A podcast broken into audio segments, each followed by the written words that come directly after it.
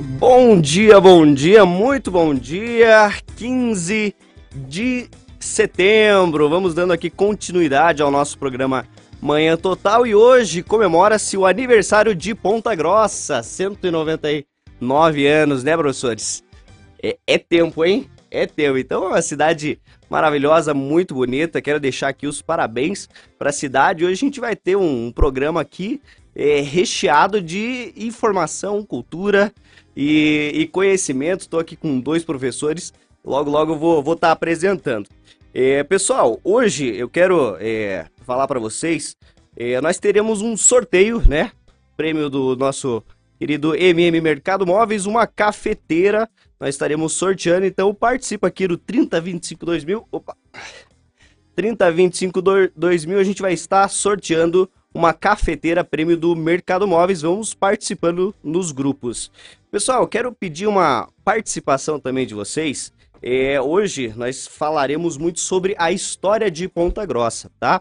Eu quero criar uma sessão nostalgia. Quem estiver em casa ouvindo a gente aqui, manda nos nossos grupos uma foto, seja uma foto antiga, uma foto de um desfile, né? Eu acho que isso é, é muito interessante até para contribuir na nossa conversa de hoje. Eu acho que a participação de todos vai ser muito bacana.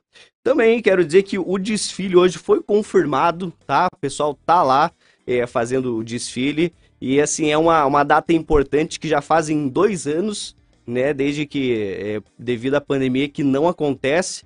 Então é, é muito bacana. O tempo ele tá é, parcialmente nublado, mas o desfile está ocorrendo é, normalmente, beleza?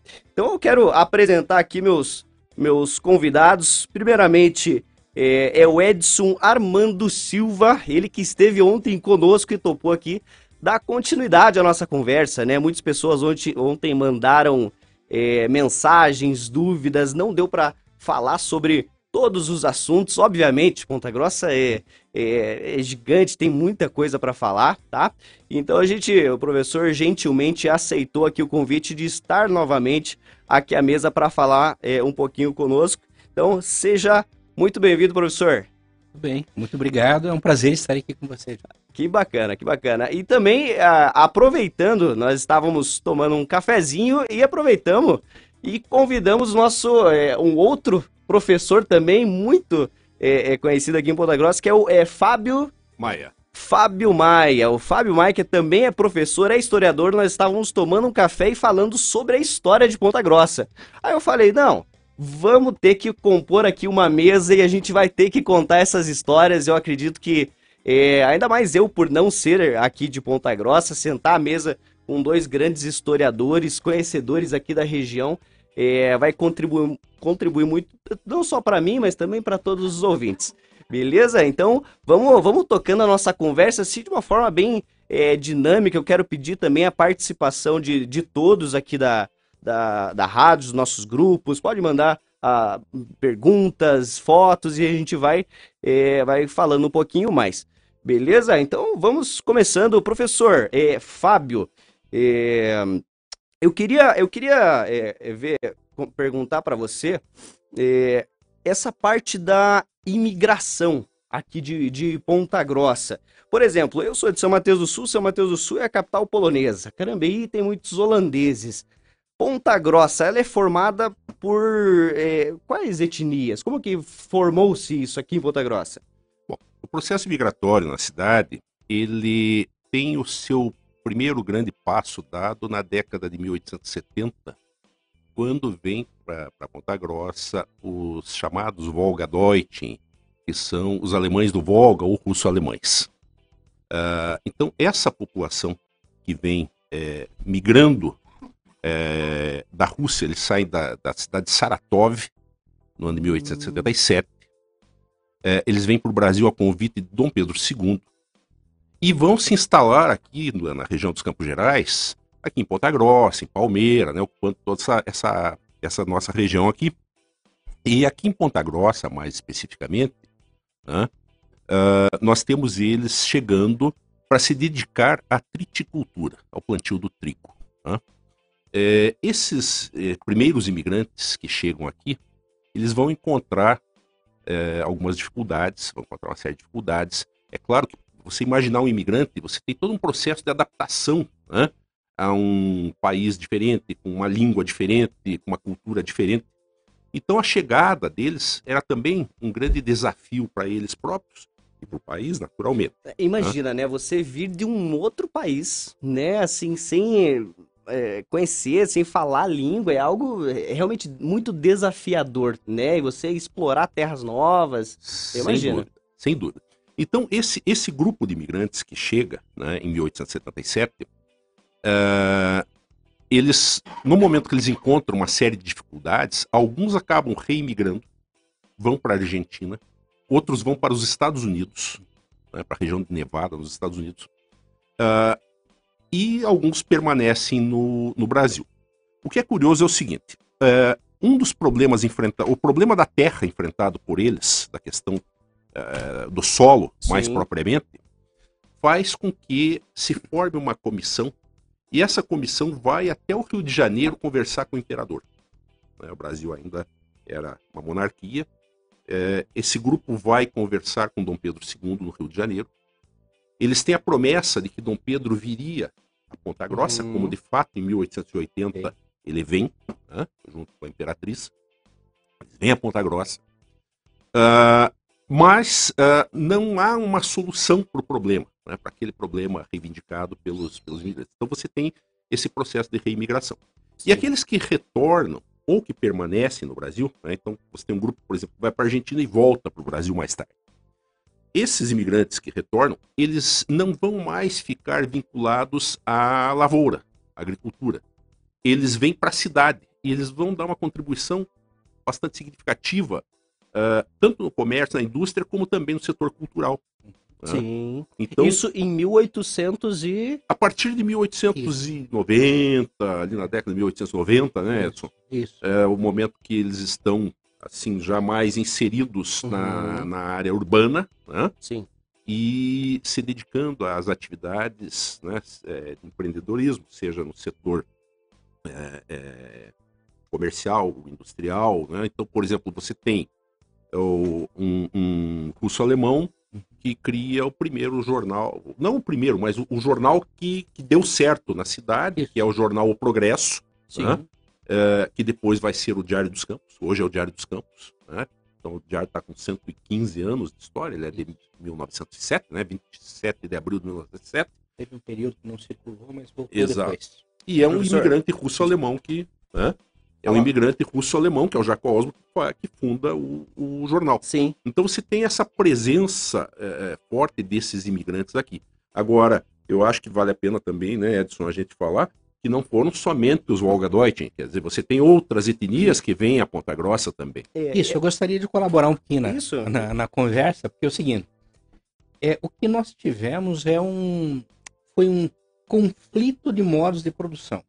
Quer dizer, eles acostumados é, com trabalhar com solo profundo, outro clima e tal, chega na região dos Campos Gerais, solo raso, calcário, depend, dependia de uma maneira diferente e não se adaptaram é, é, é em relação à agricultura, à tri, triticultura aqui na, na, na, região. Entretanto, é, você já tem a chegada da ferrovia. Isso. E Ponta Grossa está se tornando um núcleo urbano e industrial Sim. naquele momento. Então, grande parte dessa imigração não deu certo no campo, mas veio para a cidade. cidade. Mas, nesse sentido, Ponta Grossa não, é, digamos assim, ela não é tributária de uma corrente migratória. Sim. Porque o fato dela ser é, é, um, entroca, um entroncamento rodo-ferroviário, digamos assim, Sim. já naquela época, Sim. chegada da ferrovia, um conjunto de estradas em leito natural que que, que funcionava, muita gente que veio trabalhar na, na, na, na ferrovia ficou aqui. Então, italianos, italianos. aqui vieram é, é, muito em função do trabalho na ferrovia. Poloneses, Poloneses. estiveram aqui.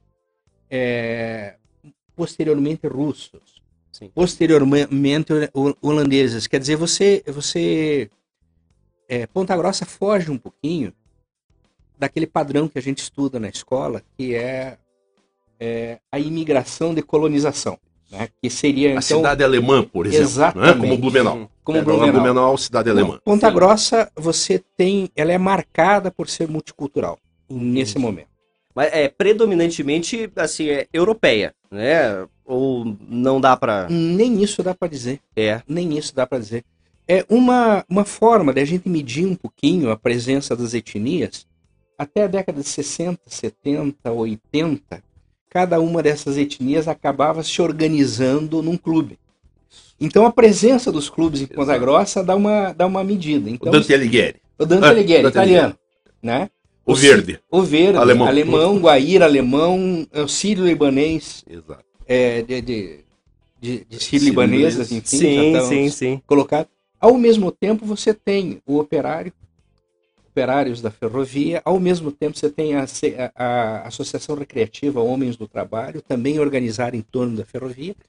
Então, eu acho que essa, essa pluralidade dá uma ideia da formação de Ponta Grossa. Sim, né? sim, sim. Então, Ponta Grossa, ela, ela é de uma origem aonde a elite ela está muito ligada a, ao gado, ao tropeirismo. As grandes propriedades. As grandes propriedades, extremamente concentrada, com pouca gente no campo. Ao contrário, é, para você ter uma ideia, Curitiba, que era o maior centro urbano, tinha mais gente no campo do que Ponta Grossa. Ponta Grossa acabou concentrando toda a população na cidade uhum. por, por, essas, por essas características. Né? Então você tem uma elite campeira e vai, que vai se mesclando com uma burguesia que vai se formando em Ponta Grossa a partir do comércio e da indústria. Né? Sim. Né? sim. Então, é, e a presença, sim, é, de toda uma sociabilidade que acontece nos bairros. É, esses tempos atrás eu observava, era, era uma coisa muito interessante. É, eu sou frequentador de bar, bares, né? Não, de vez em quando o pessoal assim. Então você, vai, você ia num bar aqui do centro, você sentava, tomava sua cerveja, conversava com as pessoas que estavam à mesa, um outro colega. Quando é, a gente se encontrava no bar do Júlio, em Larias, sabe? um bar de periferia, você chegava no bar e todo mundo se, eh, se cumprimentava. Sim. Então, os bairros de Ponta Grossa, eles foram também formando redes de so sociabilidade, Sim. de pertença e tal, que acabavam criando é, outros núcleos, né? Por uhum. exemplo, em Olarias, lá, é, Olinda. Né? Sim. Olinda era um núcleo né, de sociabilidade de operários. Operários da, das olarias que existiam, operários do Wagner, operários Professor, é, até, Copa. Eu até, é, é um assunto que a gente estava conversando né, é, anteriormente. Eu vou pedir para o professor falar um pouquinho mais perto do, do microfone. Perfeito, uhum. perfeito. Uhum. É, a formação dos bairros aqui de Ponta Grossa, né? Como uhum. que isso aconteceu por aqui, uhum. né? É, eu imagino que acontece muito, é, assim, por exemplo, é, instituir uma, uma atividade lá, alguma empresa, alguma coisa, e as coisas vão acontecendo ao, ao em torno disso, desse, desse novo, dessa nova atividade. É, é mais ou menos por aí? Como que acontece? É, até, até, até mesmo o nome, né? A origem dos nomes dos bairros. Como que aconteceu, mais ou menos? É mais ou menos é, a... por aí. É, você tem inicialmente um núcleo é, duro, digamos assim, no centro da central, cidade. Núcleo central. E é, a agregação é, de uma área que já se tornou bairro já no tempo da freguesia, que era a Ronda, né? que se agrega à freguesia, e Olarias, que era, digamos assim, o bairro operário da cidade. Entendi. Quer dizer, você tinha a ferrovia que marcava os limites do centro urbano, para lá da ferrovia era a área pobre, né? E uma área que concentrava trabalhadores das olarias, depois da Incopa, das indústrias Wagner, que trabalhava com madeira, é, e, e, grande parte do, de operários ferroviários pela proximidade do bairro de Olarias com o pátio é, central aqui. Do, é, e depois. Tá, então, essa é mais ou menos a história da, de, de Olarias. Oficinas já tem a ver com a criação das oficinas ferroviárias e por iniciativa da rede ferroviária se cria um núcleo de pequenas casinhas de madeira onde se alocou os, os, os operários ferroviários.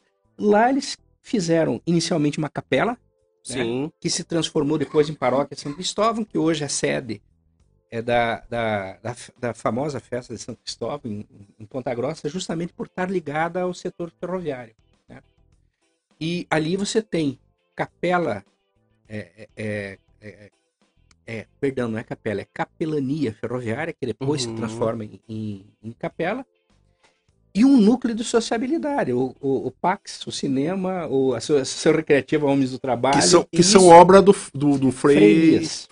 E, isso, Juliano, isso né? é mais ou menos em, em, qual época, assim? Na década de... Década de 50 e 60. 50 e né? 60, é interessante. Você veja a própria educação, né? Ali, o Jesus Divino Operário, Exatamente. a escola, né? É o Frei Elias Ulhan que cria Exatamente. Né, a escola, que hoje é uma escola estadual. Né? Exatamente. Né? Mas é o Frei Elias Ulhan que é da área, que é o, o pároco, né, ali da, da, da uhum. né, é ele que toma essa iniciativa da criação da, da escola, né? Exatamente. Então você veja que interessante, o Varanas já é um bairro que tem uma característica de você ter uma presença muito grande de imigrantes numa área e, e da mesma maneira que em Olarias, você vai ver que é, o limite do bairro de Varanas é a ferrovia.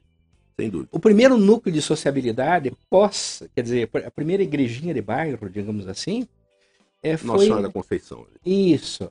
Ah, foi a, a, é, a, chamada igrejinha, né? Nossa Senhora dos Capuchinhos ali, que, digamos assim, atendia a região é, de imigrantes para lá da ferrovia, que sim, era a área sim. pobre da cidade. Bom, essa, essa é uma fase que nós dizemos de, de, de, de expansão espontânea da cidade, né? E aí nós temos uma outra fase, que é uma fase, digamos assim, de uma expansão planejada a partir da criação dos núcleos habitacionais. Os núcleos habitacionais, quando começaram a ser financiados, eles rapidamente. É interessante porque Ponta Grossa tem uma característica muito grande de concentração de renda, de terra, de propriedade, tanto a área rural, e essa área rural se transfere para a propriedade urbana. E aí, uma das formas de as pessoas digamos assim, reterem valor. É, e é uma coisa muito própria da cultura dos russos alemães, dos poloneses. Eu lembro que meu avô falava que é, o que era seguro de você ter para você manter para velhice era é a terra. A terra. Né? Ah, até deixa eu perguntar, qual que é a tua descendência, professor? Ah, eu, é, para mim é uma confusão. O meu avô nasceu na Alemanha mas os pais dele eram poloneses, ele casou com uma francesa, a minha avó Nossa. é polonesa, eles se encontraram aqui. Interessante. E o meu pai, ele veio é, de Minas Gerais, é, acabou nascendo em, no norte do Paraná e conheceu minha mãe porque veio servir o exército aqui. Hum, que bacana. É. E o professor é nascido aqui de Ponta Grossa. Eu sou nascido em que Ponta Grossa. Que bacana, que bacana. É, eu sou polonês polonês, assim. Eu até falo é. que eu sou polonês com pedigree. É, dá pra ver. dá pra ver pelo... Eu, é, todos os lados da família, inclusive, eu cheguei a fazer minha árvore genealógica até nos meus pentavós, uhum. sabe? Tem um, um, site chamado My Family Search, Sim. que é muito bacana, e eu dei uma pesquisada lá, encontrei diversos documentos, inclusive de embarque, do meu é, trisavô, uhum. que é aqui no Brasil, lá no Porto de Santos. Então é interessante, eu gosto muito de história, por isso que eu, eu sempre estou buscando. Até, professor Fábio, qual que é a tua descendência? Olha, eu, é o mesmo caso do Edson, né? É, então eu tenho do lado materno uh, os Volgadeutschen, lá, os russo-alemães, né? uhum. Mas também tem espanhol, uh, tem português, aí do lado paterno tem português, tem negro, tem índio, né? Caramba. Então é uma mistura italiano, uhum. né? é uma mistura bem grande. É, é interessante, bem né, grande. a gente pensar é, justamente nessa diversidade, é isso que formou a Ponta Grossa, né? Justamente essa diversidade que foi, foi muito bacana, que é, é interessante. O pessoal está participando aqui, até é, uma moça perguntou aqui sobre é, o nome de Ponta Grossa, se ele já teve, é, por exemplo, a cidade de Ponta Grossa já teve outro nome? Sim. Eu não, é, não sei o nome da pessoa, que ela já passou um pouquinho a mensagem. Mas, professores, é, Ponta Grossa é, já teve outro nome? Sim. É. é, é já foi quando é, inicialmente é, já foi chamado Pitangui, já foi chamado Estrela. Né? Olha só. E depois voltou ao nome, digamos assim, tradicional de, de, de Ponta Grossa. Uhum. A origem de Ponta Grossa não se sabe exatamente. Né? Uhum. Né? Tem duas, é, que é, se consolidou com o tempo. Então, quando se trocou de nomes, a gente sabe porque acabou Sim. presente nas atas e nas discussões da Câmara Municipal. Sim. Então você, você tem lá essa presença. Mas quando é, é, a origem do nome que estava ligado ao bairro de Ponta Grossa, provavelmente ao povoado de Ponta Grossa anteriormente, tem duas, é, duas é, teorias, digamos assim. Uma ligada à concentração do gado, aqui seria uma ponta ligada, né? e, e, como se tinha uma concentração grande nessa área devido à topologia, se chamou de Ponta Grossa, ou é, a ideia de que de longe se via o capão de mata, o capão, que é o capão da Ponta Grossa. Que é o capão é. da Ponta Grossa, exatamente. É, essa, essa é a história que eu acabei lendo, né? Que tinham eventualmente os, os tropeiros, né? Que acabavam Isso. passando por aqui e avistavam aquela, né? Um capão ali, que é um, um capão, só para é, Ele é um mato, né? Uhum. Ele é um, um mato e, e, tinha um morro ali, o capão da Ponta Grossa. É, se destacava no campo, né? Sim, é sim. Uma área de campo é, é, é possível. Mas uhum. como não se registrou na época, não se pode ter certeza Sim. Não, não de uma coisa uma afirmação, né? É. é. como o mito de origem, né? A questão uhum. das pompas, né? Uhum. Não há nenhuma, nenhuma certeza a respeito, né? É verdade. Ele esse se tornou é, um mito, né? É, se tornou um mito. Até eu gostaria que o professor explicasse essa questão da pomba, porque eu também dei uma lida, mas eu queria é, ouvir né, do, do professor como que aconteceu essa questão da pomba, que ela pousou? É, é, veja, é, esse é um mito de origem. É, é como, por exemplo, quando você é, estuda a história de Roma, né, é, existe o mito da loba romana, uhum. dos irmãos Rômulo e Remo. Uhum. Aqui, para nós, o mito são as pombas que teriam sido soltas e daí teriam pousado na colina e etc. Né? Uhum. Então, é, o mito das pombas ele acabou se tornando simbólico a ponto de você ter na bandeira da cidade as duas pombas. Sim. Né? Sim. As duas pombas e a coroa da princesa. Uhum. então você tem esses símbolos, né? Esses símbolos colocados na própria bandeira do município. Uh, mas eu vejo como um mito, né? Como um mito de origem, né? que é, é, é, uma tentativa de explicar uh, uma coisa que não, né? Quando não se sabe. Então a, a criança, por exemplo, é, é, na sala de aula, ela gosta muito de ouvir esses mitos de origem. Sim, então sim. é muito comum que os professores que trabalham com ensino fundamental reproduzam esse mito porque Exato. aquilo chama a atenção da criança, né? Quer dizer, a criança ela, ela, ela vai é, é, despertar o seu interesse a partir daquele mito. Né? Exatamente. Né? Mas é, em termos concretos, do ponto de vista histórico, né? quando na pesquisa histórica você se utiliza de fontes, né? nós não temos nenhuma fonte, né, Edson, que não. seja confiável para dizer que o mito das pombas tenha algum é, significado. Apareceu bem mais tarde, quando você começou a refletir eu, eu, agora me fugiu a memória quem foi o primeiro que trouxe essa é, é, essa informação, mas certamente é década de 40, 50. Sim, sim. E, e assim, é algo interessante porque é, é, é, é até romântico, é, né? Sem dúvida, é, algo assim muito legal e, e, é por isso que o pessoal gosta de compartilhar claro, esse tipo claro. de, de, de, informação. Mas é, é, muito bacana. Até quero falar aqui de algumas participações. A Juliana Savic mandou aqui um abraço pro professor Edson. Opa, é, conhece a Juliana Savic? Conheço, é, sim, eu trabalhei com ela, sabia, professor? Espetáculo. É, eu trabalhei lá em São Mateus do Sul com ela. Também tem outras, outros comentários aqui, ó, que eu tô mandando, ó. O Jackson, parabéns pela entrevista com o professor. Muito bom saber das histórias da nossa querida cidade de Ponta Grossa. Daqui a pouco eu vou mostrar algumas eh, fotos também que eu separei, a gente vai discutindo um pouquinho mais. Mas o que mais eh, eu queria trazer algumas curiosidades certo. históricas aqui de Ponta Grossa. Eu acho que todo mundo gosta de saber um pouquinho sobre isso. Professor Edson, tem alguma curiosidade interessante que você eh, que ninguém saiba de repente aqui de Ponta Grossa? Puxa vida, é difícil. Eu acho que eu vou, vou passar a bola é, para o Fábio é, eu... para discutir. Eu acho que uma coisa que é pouco conhecida é que Ponta Grossa foi um núcleo cultural muito importante, Isso. especialmente na área da música. Exato. E o Fábio é pesquisador na área de, da, da, das bandas e da formação da, da, dos grupos musicais em Ponta Grossa. Exato. Então eu queria. É, seria interessante, Fábio, é, você colocar aquilo que você colocou no seu, é, no seu trabalho, a, a interação entre música e cinema, né? Ah, e a ah, disputa das bandas em Ponta Grossa. Eu acho que é bacana essa história. É, bom, você perguntou de curiosidades, então deixa eu citar primeiro, antes de nós entrarmos na questão da música e das bandas, tem algumas curiosidades, algumas é, é, é, coisas que aconteceram na cidade e que, que chamam a atenção das pessoas quando você coloca um texto, mesmo com um texto curto, né, sobre esse evento. Por exemplo, o Santos Dumont passou por aqui em 1916. Uhum. Né? Olha lá. Então, o pai da aviação, ele vem a Ponta Grossa, ele passa por aqui. É. E isso mostra a importância daquilo que o Edson falava há pouco sobre a ferrovia. Né? Então, por Ponta Grossa ser esse entroncamento ferroviário, né? hoje rodo ferroviário, né? ou, ou, ou, então, anteriormente rodo ferroviário, hoje mais rodoviário, né? mas é, Santos Dumont passa aqui por Ponta Grossa em 1916. Né? Produz uma grande tristeza, né? Nele. Ah, sim. Porque ele, ele é, Ponta Grossa está perto, digamos assim, do conflito contestado. Isso, né? sim. Você, de Ponta Grossa, você chega de trem até a área do conflito. E foi a primeira vez que usaram um avião para fins militares. Isso. Que foi.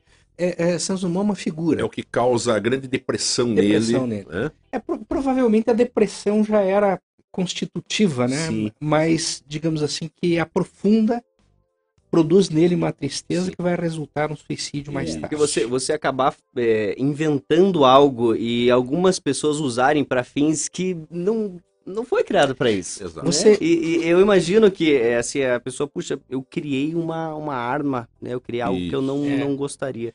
Então, veja, é, só completando, depois eu passo a bola pro, pro Fábio de novo. É, a, a, essa, esse episódio é muito interessante, porque você tem Santos Dumont é uma alma generosa. Isso. E você sabe que ele foi o primeiro a criar o conceito de, de, de conhecimento livre. Ele, ele produz, é, todos nós conhecemos a história do 14 bis, Sim. mas o modelo, digamos assim, que vai se tornar é, útil e funcional para o desenvolvimento da aviação é o de Moselle, né? E ele, ele, ele, ele faz o projeto de Moselle e coloca de maneira livre, sem ter que pagar nada para ele, para quem quisesse copiar. Isso foi é, produzido numa revista de mecânica que circulou o mundo. E, né? E ele falou: não, isso é o meu presente para o mundo. Porque Sim. ele achava que, uh, e achava, e de fato, a aviação ia transformar a maneira como a gente se comunicasse, isso deveria ser um presente para toda a humanidade. É uma revolução, né? E aí ele chega em Ponta Grossa e vê o uso militar que se faz do, do, do avião. Sim, né? sim. E que depois. Então, é, de fato, é uma coisa. É uma, uma coisa da história sim, sim. Né, universal e tem uma relação. Tem um episódio aqui, com, aqui na cidade. Muito, mas, muito. Mas, mas, vocês tinham me falado, o Edson falou a respeito da música, né? Eu acho Isso. importante a gente também é, falar um pouquinho desse aspecto cultural da cidade. Com né? certeza. Então, a, a, na área da música, né? é, o século XIX ele coincide com a chegada da ferrovia e com a presença dos imigrantes aqui. Exato. Então ele faz surgir as primeiras bandas de música na cidade. E essas bandas de música vão criar uma tradição, uma tradição muito forte em Ponta Grossa. Então imagine uma época em que você ainda não tem o rádio, né? em que você ainda não tem é, é, é, os discos, né? Uh, você não tem esses recursos, as pessoas vão à praça ouvir música. Sim. Então a banda fica na praça e produz a música ao vivo para que as pessoas vão ali se deleitar, vão ter né, seus momentos de lazer, etc. Mas é, no caso de Ponta Grossa, há algumas curiosidades interessantes. Você tem é, algumas bandas rivais aqui. Né? Então você é, é encontra rivalidade que se torna, inclusive, política. Olha só. A rivalidade entre as bandas. Né? Ela ganha contornos políticos. Você vê como o negócio ganha corpo, né? Vai, vai, vai engrandecendo, é. porque, porque reúne pessoas. Exato. Reúne pessoas e a partir daí você começa então, a discutir essa, coisas. Essas bandas têm torcida, né? A, a, ponto de haver disputas, que é o que leva aí a relação com o cinema, que Isso. o Edson falava. Uhum. Né? Então o Jaco Osman, ele é, é, que é o fundador do jornal O Progresso, né, que vai se tornar Diário dos Campos né, a partir de 1913. O Jacó, ele tem a banda Lira dos Campos. A Lira dos Campos rivalizava com a Aurora Pontagrossense, do Manuel Cirilo Ferreira. Uhum. Então você tem essa rivalidade entre os dois. Aí, o Jacó, é, por questões políticas, acaba tendo o, o, seu espaço limitado. E ele decide criar o cinema, tá? o Cine Teatro Renascença, como o cinema era mudo, para a banda ter um lugar para tocar. Olha só. Então ele faz um empreendimento, né? um empreendimento que é um cinema, ele cria uma empresa, uhum. né? ele vai chegar a ser o representante da Universal Pictures do Brasil. Ele é uma pessoa visionária, né? Realmente está pensando à frente. Isso. É, e aí você tinha dois cinemas que rivalizavam nisso também. também. Isso, isso, daqui a gente está falando de, de, da década de... Uh, o Renascença é 1911. Isso. Aí, 1908 é o... Oh, Cine... O Recreio. Recreio. Recreio, cine recreio. Então, o cinema, se ele iniciou lá em 1911, início da... Isso, numa, é, numa articulação que é muito diferente daquilo que a gente vê hoje. Porque você tem o cinema mudo, e o som é produzido pela, pela banda. banda. Então, o, a, é, não, não, sei exatamente, o Fábio deve saber é, melhor como era, mas muito provavelmente as pessoas recebiam o filme Isso. e a partitura. Isso. A banda Sim. estudava e na medida em que o, o, filme ia passando, eles iam tocando a, a as músicas para dar uma ritmo. E, e, uma coisa interessante que acontecia no Renascença, que é citada pelo Epaminondas Osmo nas Cinco Histórias Convergentes. Sim. Uma coisa curiosa é que quando a banda não podia tocar, por alguma razão lá no, no, no Renascença, ou né, não, não, tinha, tinha algum outro compromisso, quem tocava era o Teodoro Batista Rosas, que foi prefeito da cidade, né, tocava no piano. Então, Olha Teodoro só. Rosas fazia o acompanhamento no piano da fita que estava passando quando a banda não podia Cara, tocar. Que interessante, é, é muito, então, muito é, bacana. É, é, então, essa, essa vida cultural da cidade, ela é, é, é, muito intensa com a chegada da ferrovia. Né? Sim. E tanto no campo da música, você tem um grande desenvolvimento aqui na cidade. Uh, há pouco a gente conversava uh, com outras pessoas a respeito da criação, por exemplo, da Orquestra Sinfônica de Ponta Grossa. Sim. Né? Então, a Orquestra Sinfônica de Ponta Grossa é criada em 1954. Em 54, você não tem mais do que 10 orquestras no Brasil. Nossa. Não tem mais que 10. A Orquestra Sinfônica Brasileira foi criada em 1940. Quer dizer, 14 anos depois tem a criação de uma orquestra aqui na cidade. Aí, você veja, essa, essa orquestra é criada a partir de oito músicos que se reúnem no Clube Verde. Uhum. Tá? Ela cresce rapidamente, chega a 60 músicos em pouquíssimo tempo. E quando ela já tem esse corpo musical grande, tal, Sim. Como ela é uma instituição é, é, privada, ela não tem recursos financeiros. Né? E ela precisa comprar partitura, ela precisa comprar instrumento musical, Normalmente as partituras vêm importadas da Alemanha. Sim. Tá? Então o custo é muito alto, é comprado em marcos, tem que fazer todo o processo de conversão do marco. Tá? Então é, é, é o, o, o, processo para você é, organizar o repertório da orquestra é muito complicado. E a orquestra ela é, é, faz algumas campanhas junto a empresas da cidade para arrecadar recursos para essa compra. Mas tem uma coisa muito curiosa, que eu gosto muito de contar, que no ano de 1958, a orquestra decide plantar arroz no distrito de Guaragi, numa chácara, tá, de um dos componentes da orquestra.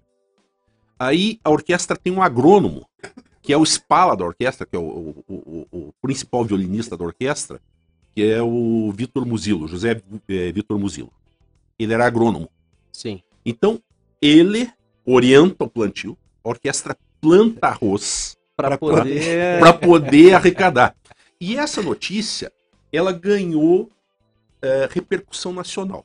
Então, eu encontrei, é, através da Biblioteca Nacional, eu encontrei relatos em jornais do Rio de Janeiro, revista do Rio de Janeiro, tá? uma revista de cultura, onde o criador da Orquestra Sinfônica Brasileira, o professor do Instituto Nacional de Música, criou a Orquestra Sinfônica Brasileira, faz um enorme artigo sobre a Orquestra Sinfônica de Ponta Grossa. Né? É, então você vê que Ponta Grossa é uma cidade que respira cultura Sim, nesse é, período. Com certeza. E ela tem é, personagens aqui que vão fazer a diferença. Por exemplo, se você pegar um personagem como Faris é, Micaele, uhum. né? que foi um professor, foi professor do Regente Peugeot, mas que é o criador do Museu Campos Gerais, é um dos criadores do Museu Campos Gerais, é um dos fundadores da UEPG, Sim. E que era um homem que falava 33 idiomas. É, é muita coisa. Não, é muito é. bacana. E... Professor, até, eu, eu, desculpa, o, tá muito bom é, o nosso papo, mas eu tenho que puxar um rápido intervalo Perfeito. aqui do nosso, nosso programa. Então, pessoal, lembrando, 3025 2000, nós estamos sorteando hoje um uma cafeteira, apresentaço aqui do, do Mercado Móveis, então vão participando, vão mandando aqui no grupo e também nós temos 150 reais do Tozeto, então eu vi que algumas pessoas já estão mandando o cardápio de hoje, né? Então vamos participando aqui que amanhã nós estaremos sorteando esse prêmio, tá bom? Então um minuto só e já voltamos.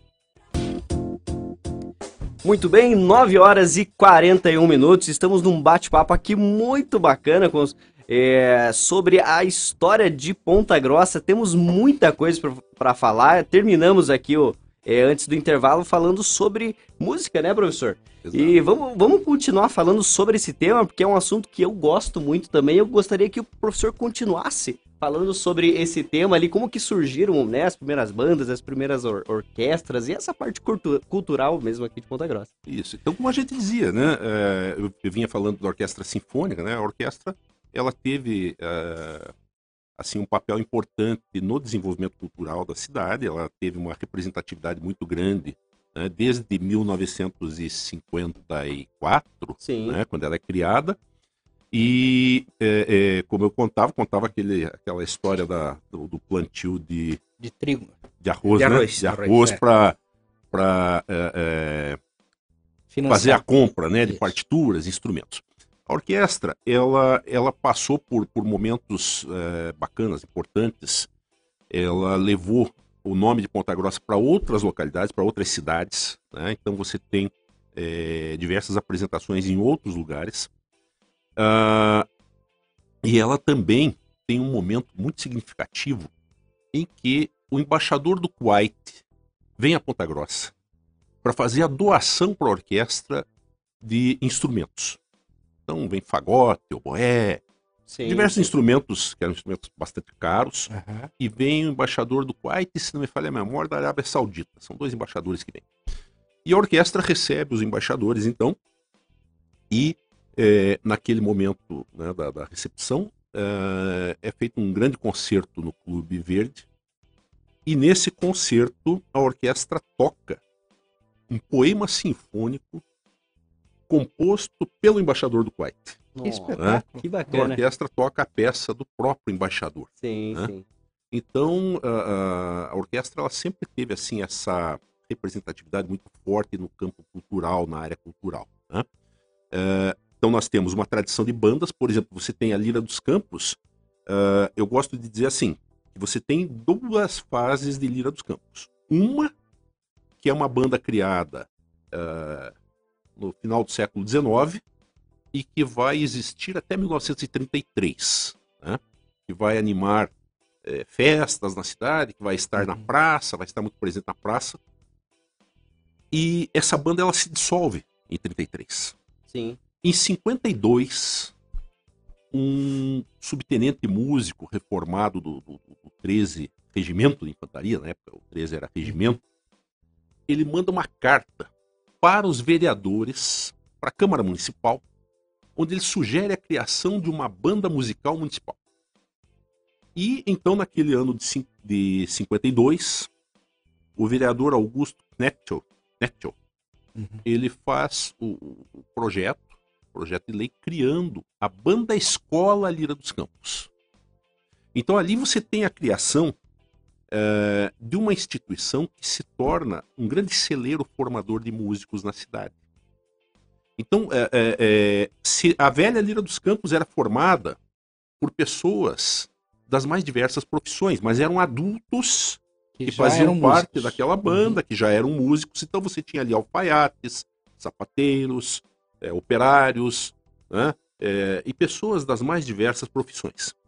Já na, a, a, a, nova Lira dos Campos, a banda escola, quando ela é criada, ela é criada dentro de uma nova concepção em 54. Sim. E essa concepção é da formação musical. Então, o que, que acontece com essa nova Lira dos Campos, com a banda Escola? Ela vai herdar o nome da antiga, por sugestão do, né, uhum. do próprio, a pessoa que sugere lá a criação da banda, ele sugere o nome de Lira dos Campos em homenagem à, à antiga Lira. Mas essa nova Lira, ela torna-se esse grande celeiro formador de músicos. E é, é, o que é interessante é porque ela vai pegar muito o jovem da periferia. Sim. Então você tem a gurizada que vem. E muito talento bairros, escondido, Exato. Imagino, né? E eles vêm dos bairros para aprender música com o maestro Paulino, que é o primeiro regente da banda. Uhum. Né? O maestro Paulino, então, ele organiza a banda, né? organiza tal, recebe as verbas da prefeitura para fazer todo o trabalho. E, na medida que ele organiza, ele traz esses meninos.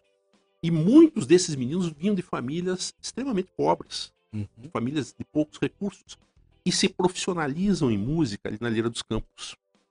Muitos e, vão para o exército. Né? Exato. Né? A, a, as portas das Forças Armadas se abrem para esses meninos, não só Exército, Exército, Força Aérea Brasileira, Marinha do Brasil tá? e as polícias militares e corpos de bombeiros militares. Então você tem um, um contingente muito grande. Foi feita uma estatística na década de 90 que já havia em torno de 700 músicos formados pela Lira dos Campos que estavam nas Forças Armadas. Caramba, é muita gente. Um é, dando, dando uma oportunidade, né, para não só da periferia, né? Exato. E esses meninos, então, eles recebiam as aulas, primeiro com o Maestro Paulino, depois com o José Vieira dos Santos, depois com o Adalto Vieira de Paula, e assim vieram vindo outros, outros maestros que se sucederam ali, mas é, é, todos eles sempre primaram pela formação musical uhum. desse jovem. Né? É uma, uma coisa curiosa é que a, a Lira dos Campos ela só abre o espaço para meninas uh, nos anos 2000.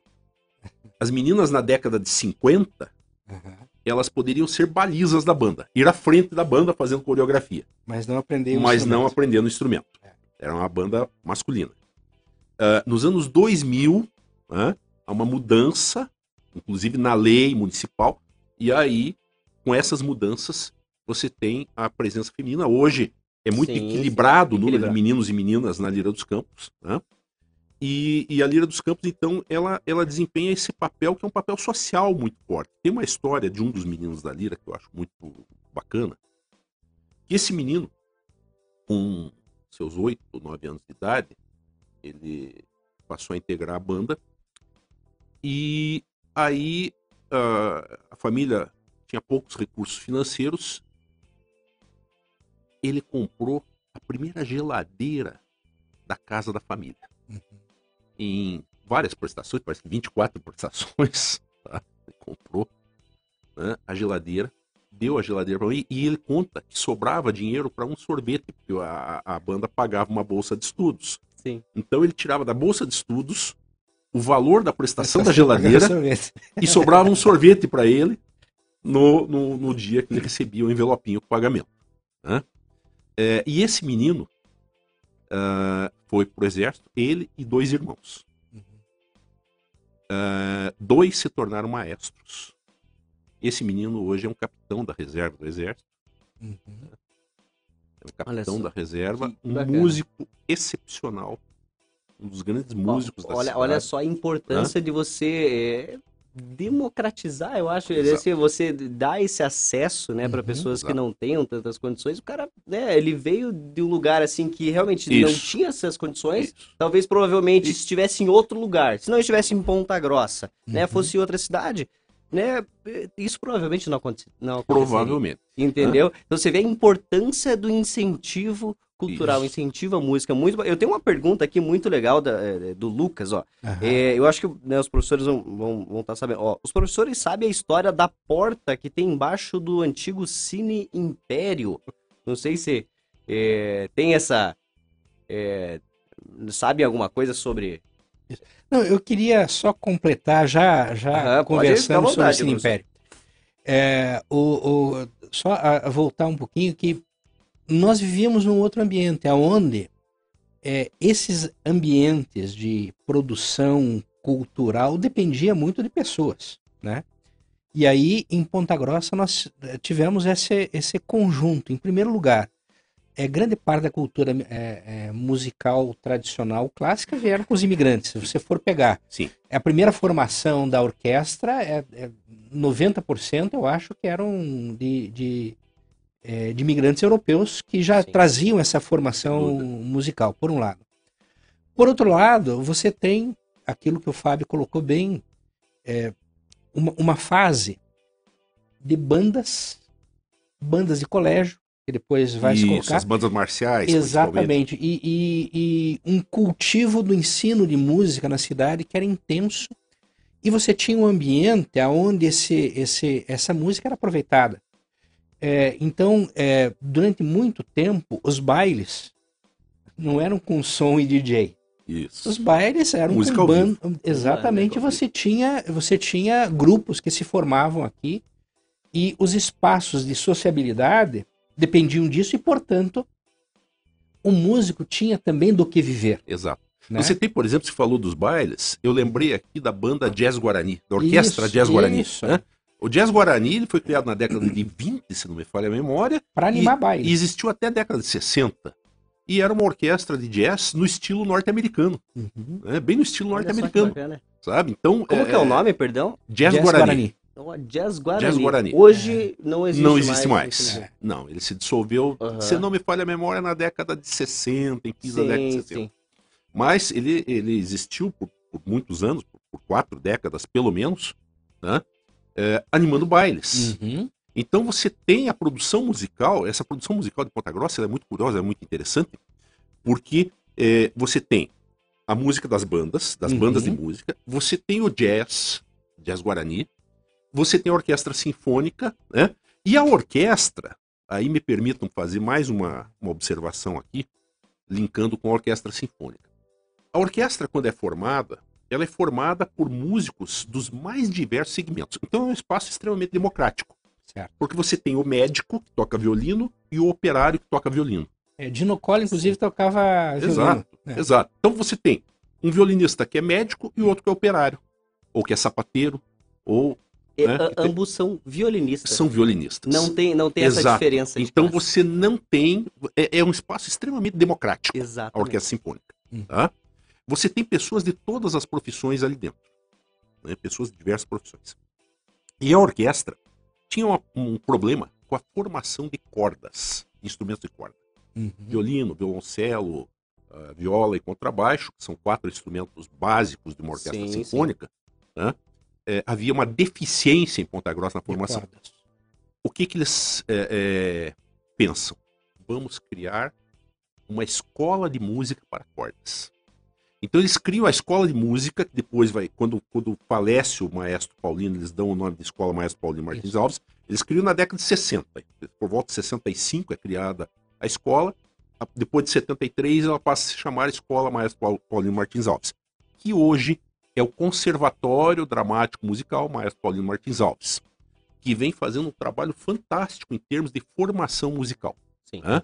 Então, é, é, ele surge da necessidade da orquestra, da orquestra uhum. né? que é uma orquestra de, de, de, caráter privado, ela não é pública naquele momento. Hoje ela é pública. Né? Hoje ela, ela, é, né, ela foi é, reorganizada, reestruturada né, a partir do ano 2000, Isso. não me falha a memória. Foi o Péricles. Né, e, e, na gestão do Péricles, então, ela se torna uma orquestra do município. Né, ela passa a ter subvenção, né, através de, de bolsas, bolsa, né, de bolsa uhum. de estudos. Ela passa a ter a subvenção para os músicos, né, é, com a, inclusive algumas exigências em termos de formação musical. Então a qualidade da orquestra, né, ela vai se tornando cada vez mais profissional, ela, ela vem se profissionalizando nesse processo. Mas o curioso é isso, é que se forma então um conservatório que hoje é um conservatório importante né, na nossa região, aqui na região dos Campos Gerais, uh, que forma músicos com qualidade nos seus instrumentos. E a UEPG trouxe no ano 2000, em 2003, uhum. com os cursos de artes para Ponta Grossa, uhum. o primeiro curso de licenciatura em música, música né, que funciona na Universidade Estadual de Ponta Grossa desde 2003. Né? e que vem formando, então, é, em nível superior, é, professores de música, licenciados em música, né? mas trazendo é, a, a, perspectiva de uma ampliação no, no quadro, no cenário cultural da cidade, né, uma ampliação uh, do número de músicos bem formados. E não podemos esquecer também, Fábio, que você também tem uma tradição de uma, de uma musicalidade de periferia nos bairros ah, esquecidos. É, é, então, é de longa a tradição as escolas de samba em Ponta Grossa. Também, né? também. Então, e, e, as disputas das escolas de samba. A beira da linha. Beira da linha, da Olarias ali, a escola Isso. Toninho Preto. E, e, e, com o tempo você tem mais ou menos uma fusão entre as duas coisas, porque é, é, pessoas da periferia formados no batuque tradicional, no samba sim, tradicional, sim. passam a ter conhecimento musical. Isso. E aí nós temos músicos belíssimos em sim, Ponta Grossa, resultados dessa fusão. então, dúvida esse, esse, esse caldo, essa mistura cultural em Ponta Grossa é muito rica. Que, muito bacana. É, inclusive, por exemplo, o pessoal, é, o samba, ele é uma derivação do, do bossa nova. É, não, é, eu acredito que. É o inverso. É, inverso, é, é, exatamente. A bossa nova vem do samba. A bossa nova vem do samba. Claro. Ah, entendi. É porque assim, é, o, o samba, eles são instrumentos mais percussivos, né, de batida. Isso. O bossa nova já tem uma, uma Entra o violão, uma melodia, o piano, violão. algumas vezes, né? A flauta. Uhum. É, é, é, é, que essa questão, se nós entrássemos na questão de gêneros musicais sim, no Brasil, sim. aí você tem toda uma trajetória que vai é, é, é, combinando determinados gêneros para se chegar. Uhum. E, e quando aqui, você chega na bossa nova, você tem a combinação. Sim, né? aqui, aqui em Ponta Grossa, o, a, tem tradição, por exemplo, o samba, o, é, esse, por exemplo, o carnaval, existia festas, reuniões, como que Sim. era essa, é, no, no, é, é, essa em Ponta Grossa é uma cultura mais ou menos esquecida, né? Porque não chegou a ter, digamos assim, a visibilidade que, que, que se tem no Rio de Janeiro, Isso. por exemplo, em outros lugares, mas existia, porque é, Ponta Grossa tinha uma periferia, tinha uma periferia é, é, etnicamente negra, né? E tem, e tem uns detalhes interessantes é, sobre o carnaval, Edson. Uhum. É, eu não sei se você lembra da história que o Epaminondas conta no Cinco Histórias Convergentes sobre o surgimento do Princesa dos Campos. Uhum. Né? Foi exatamente no carnaval, se eu não estou enganado, 1911. Isso, a escola de samba Princesa que Ponta Campos, Grossa é. ganha alcunha uhum. de Princesa dos ah, Campos. Ah, certo. Né? Ponta Grossa ganha essa alcunha, porque lá em 1911 é, no carnaval, uh, o carnaval ele reunia não só a periferia, mas a, a, própria elite da cidade. Certo. E o juiz, que é um juiz pernambucano, uh, que o Epaminondas cita nos Histórias Convergentes, eu não me recordo o nome dele agora, tá? Esse juiz, ele era um carnavalesco, ele gostava muito de carnaval, né? Vejam, é um juiz, mas que gostava muito do carnaval, né? E ele está reunido com alguns amigos e eles estão discutindo o nome que ia ser dado para o carro alegórico onde ia uma senhorita da elite pontagrossense, né? uma moça muito bonita, muito bem trajada. Né? Então, é, como é que eles iam é, é, é batizar aquele carro alegórico? E o juiz ele diz assim: olha, eu, eu, eu, não consigo recordar o nome, é o, o, capítulo A Balança dos Cinco Histórias Convergentes, é o nome desse juiz, que eu não me recordo uhum. o nome agora. Uh, aí esse juiz ele diz o seguinte: ah, em Ponta Grossa tudo é dos campos, então que o carro alegórico seja Princesa dos Campos. É. Né? E ali a alcunha né, da Princesa dos Campos é uma das hipóteses levantadas né, pelo uh, nos Cinco Histórias Convergentes. Essa criação do termo Princesa dos Campos relativo é, a esse carro E depois popularizada por Getúlio Vargas, né? É, daí o, o, Vargas tem outro detalhe. O Vargas vai trazer, né? O, o vai chamar Ponta Grossa, da capital cívica do Paraná, na Isso. Revolução de 30, né? Que a, a, sede do Comando Revolucionário Passa se instala aqui. aqui. em Ponta Grossa. Né? Veja a importância da ferrovia. É. Novamente voltamos na ferrovia. Exatamente. Né? Quer dizer, então a ferrovia faz com que Vargas, quando sai do Rio Grande do Sul, pare aqui, pare aqui em Ponta até Grossa. resolverem as coisas aí em Exato. e ele permanece aqui, né, em reuniões no clube Ponta Grossense, que é o atual Ponta Lagoa, ali a sede social, e no Renascença. Isso. Né, os dois pontos de reunião. Hospedado no Planalto. É. Muito bacana. É, Pro, professores, eh, desculpa interromper aqui, mas eu vou ter que puxar um rápido intervalo aqui Perfeito. novamente. E daí a gente tá? fala sobre o Império. É, vamos falar ali a pergunta no nosso querido amigo ali. Então, Pessoal, lembrando, 3025 2000, nós estamos sorteando hoje uma cafeteira, um climinha mais friozinho, gostoso, um café. Inclusive, é, até eu não citei, falando em orquestra, falando em música, é, do dia 18 ao 20, a 25 de setembro, agora, é, acontece a Semana Nacional de, de, Trânsito, tá? E eu vou. Amanhã nós traremos uma pessoa para estar tá falando sobre isso daqui. E no encerramento dessa Semana Nacional de Trânsito, nós temos aqui é, dois ingressos que nós estaremos sorteando hoje para Orquestra Sinfônica, que vai se apresentar no final do evento. Então, é, é, até acabei não citando anteriormente, eu tô com os ingressos aqui, é, até vou mostrar aqui na câmera, ó. Então, o pessoal que tiver interesse, a gente vai estar tá sorteando hoje. Beleza? Pessoal, 30, 25, 2 mil, vamos participando aqui no sorteio. No final, a gente é, vai estar tá sorteando. Beleza? Então, um minuto só e já voltamos. Muito bem, 10 horas e 5 minutos. Estamos de volta aqui com é, dando continuidade ao programa, num bate-papo muito bacana sobre a história de Ponta Grossa. É, fico feliz aqui da participação de todos aqui nos grupos de WhatsApp, pessoal mandando muita, é, muitas perguntas, tá bem bacana, tá? E agora nós temos mais um integrante aqui na nossa mesa, né? Vamos dar uma diversificada aqui né, no, nos temas, né, na, nossa mesa. Temos o Otávio é, de Gouveia. Tudo bem, Otávio? Tudo, tudo. Seja muito bem-vindo. O Otávio, é, professores, ele é é jogador profissional de um jogo de cartas Pokémon, né? É, é, é um assunto hoje muito é, é subestimado, né? Eu diria, mas é, poucas pessoas conhecem aqui no Brasil. Hoje, esses jogos eles acabam tomando uma dimensão muito grande fora aqui do Brasil. Tanto é que o Otávio ele voltou de viagem lá de Londres em um campeonato, né, Otávio? Sim, o campeonato mundial. Que bacana. E, e, e, me conta como que funciona essa, essa, esses campeonatos, assim, como que acontece? É, é cartas? É, tem premiação? Como que é? Tá, então o Pokémon tem o, é o jogo de cartas, mas também tem o videogame no console tradicional. Sim. Tem o do o Pokémon GO, que é do celular. Sim, sim. Daí tinha um jogo de luta também, que acho que agora vai parar de ter torneio. E tem o Pokémon Unite, que é pro Switch, que é o console, e o celular.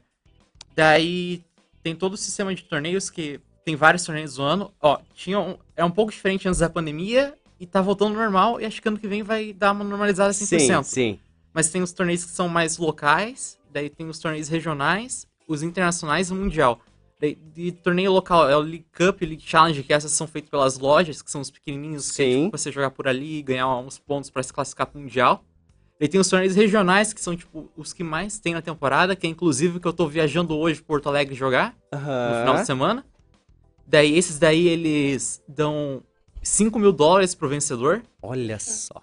E daí tem quatro vezes por ano tem um campeonato internacional. É um internacional em cada re grande região do, do mundo. Tem o internacional aqui da América Latina, o internacional do, do, da América do Norte, o internacional da Europa, o internacional da, da Oceania.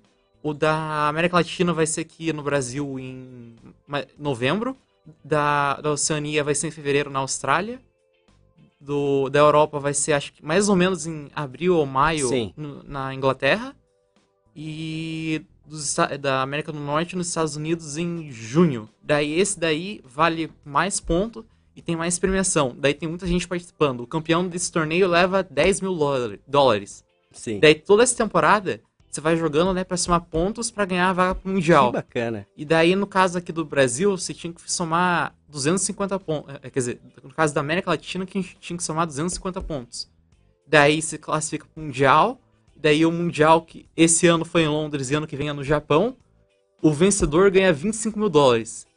E. Daí, só que daí tem um esquema que, por exemplo, você faz a. Pega. Soma a tua é, vaga pro Mundial. Daí você tá classificado pro dia 1. Uhum. Daí a temporada inteira você vai jogando para somar o maior pontos, o maior máximo de pontos possível que cada região que eu acabei, que eu acabei de falar tem um ranking. Os oito primeiros da América Latina, eles avançam direto pro dia 2 da competição.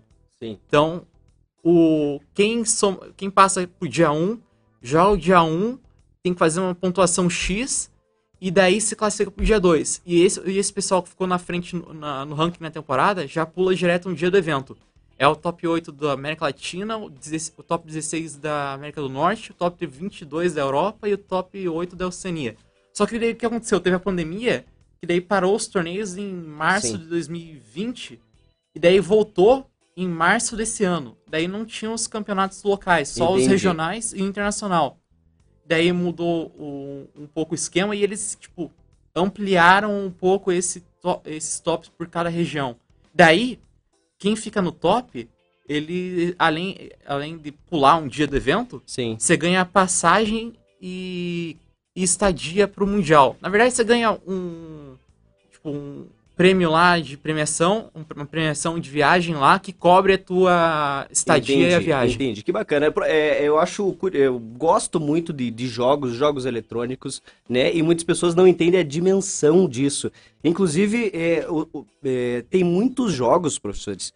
Eu comecei a me interessar por história, tá? A partir de, de alguns jogos que retratam é, a história, por exemplo, é, acontecimentos como a Revolução Industrial, né? Um, tem um jogo chamado Assassin's Creed, né? Certamente é, o Otávio conhece, e a partir desses jogos eu comecei a me interessar muito por história, sabe? Por exemplo, tem um, um jogo de, dessa mesma é, dessa mesma empresa que se passa na Guerra do Peloponeso.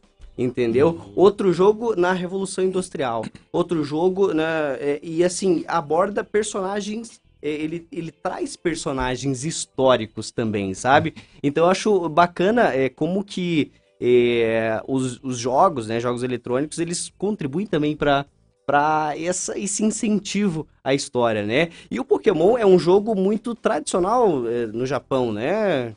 Ah, foi criado em 96, e, mas daí o, os campeonatos explodiram mesmo faz um tempo. Por exemplo, o Mundial, eu acho que existe desde 2004 e começou só com o jogo de cartas. Sim. Daí eles introduziram o videogame em 2000 e pouquinho, uhum. uns anos depois.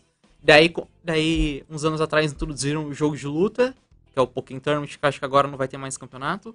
E esse ano que introduziram o campeonato mundial do Pokémon Unite, que é o jogo, ele foi, o Pokémon Unite foi lançado acho que ano passado. Sim. E introduziram o campeonato mundial do Pokémon GO também. Que bacana, que bacana. E também com muitas premiações, né? Esses, é, vale ressaltar que esses campeonatos, assim, é, reúnem muitas pessoas, muitas vezes em estádios, e também premiam muito bem, né? Dão, uhum. dão, muito, né? dão muito retorno. É interessante, eu acho muito é, é, é, válido, né? Não sei se os professores têm esse conhecimento sobre a dimensão desse mercado de, de, de jogos. Olha, de jogo, não muito.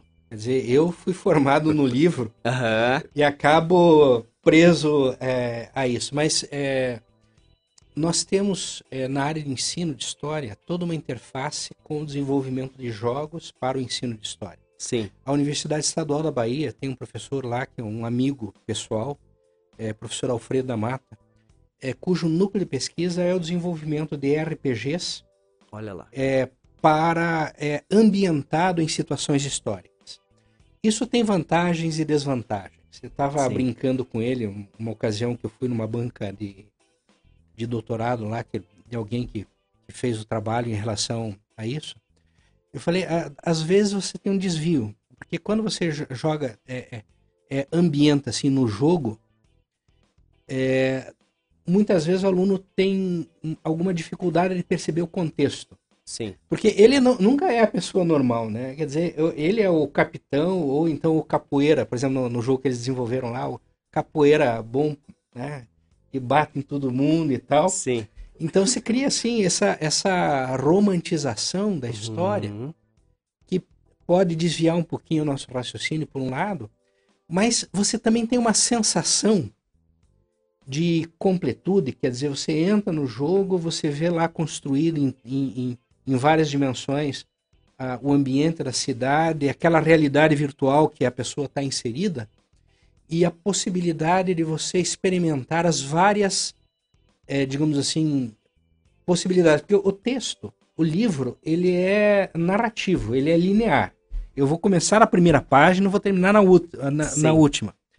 Um jogo, ele pode colocar mais ou menos como o personagem história se colocava. Quer dizer, personagem histórico não sabia o que, no que ia resultar a ação dele. Sim. Ele tinha quatro, cinco possibilidades. Ele tinha que esquecer, é, é, escolher uhum. entre elas E cada uma delas tinha uma possibilidade uma e uma consequência. Exatamente. E aí, quando você joga o aluno é, nesse ambiente e quando você faz uma boa construção desse contexto, você tem ganhos no ensino de história. Não, com certeza, porque você vai colocar o aluno naquele universo, né? A imersão nos jogos eletrônicos, ela é, é muito grande, muito, mai muito maior do que um filme, por exemplo, uhum. né? A indústria Sim. de jogos eletrônicos hoje, ela é maior do que a de cinema, de música, de toda a indústria do entretenimento somadas.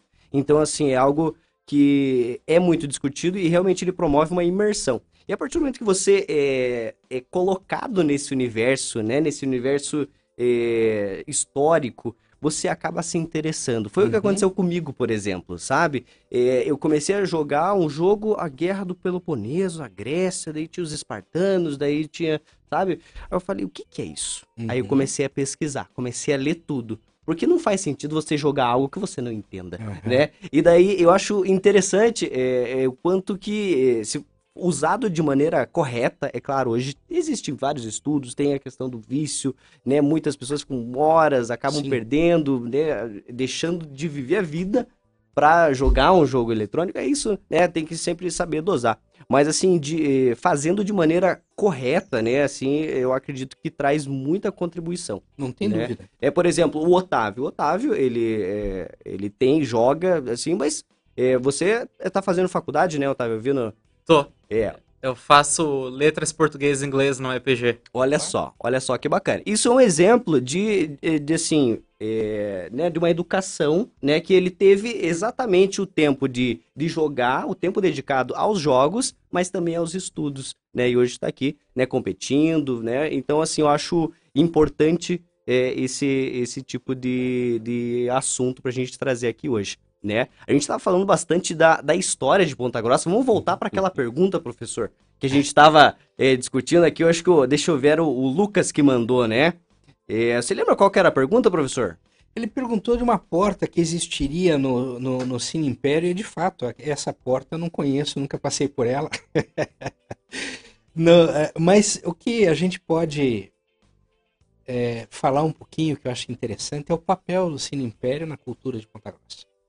Sim. É, é, é, durante muito tempo foi um dos três principais cinemas é, de Ponta Grossa. Você tinha o Renascença, depois Inajá, você tinha o Cine Ópera, você tinha o Cine Império. E o Cine Império tinha uma característica, que ele ficava é, perto do, do, do ponto azul, que era o, é, o ponto central do terminal, o terminal urbano, é, que, todos o os bairros. Coletivo, né? Exato, transporte coletivo. Todos os bairros convergiam ali pro, pro Ponto Azul. E uh, o, o, o Cine Império se caracterizou por ser um cinema popular.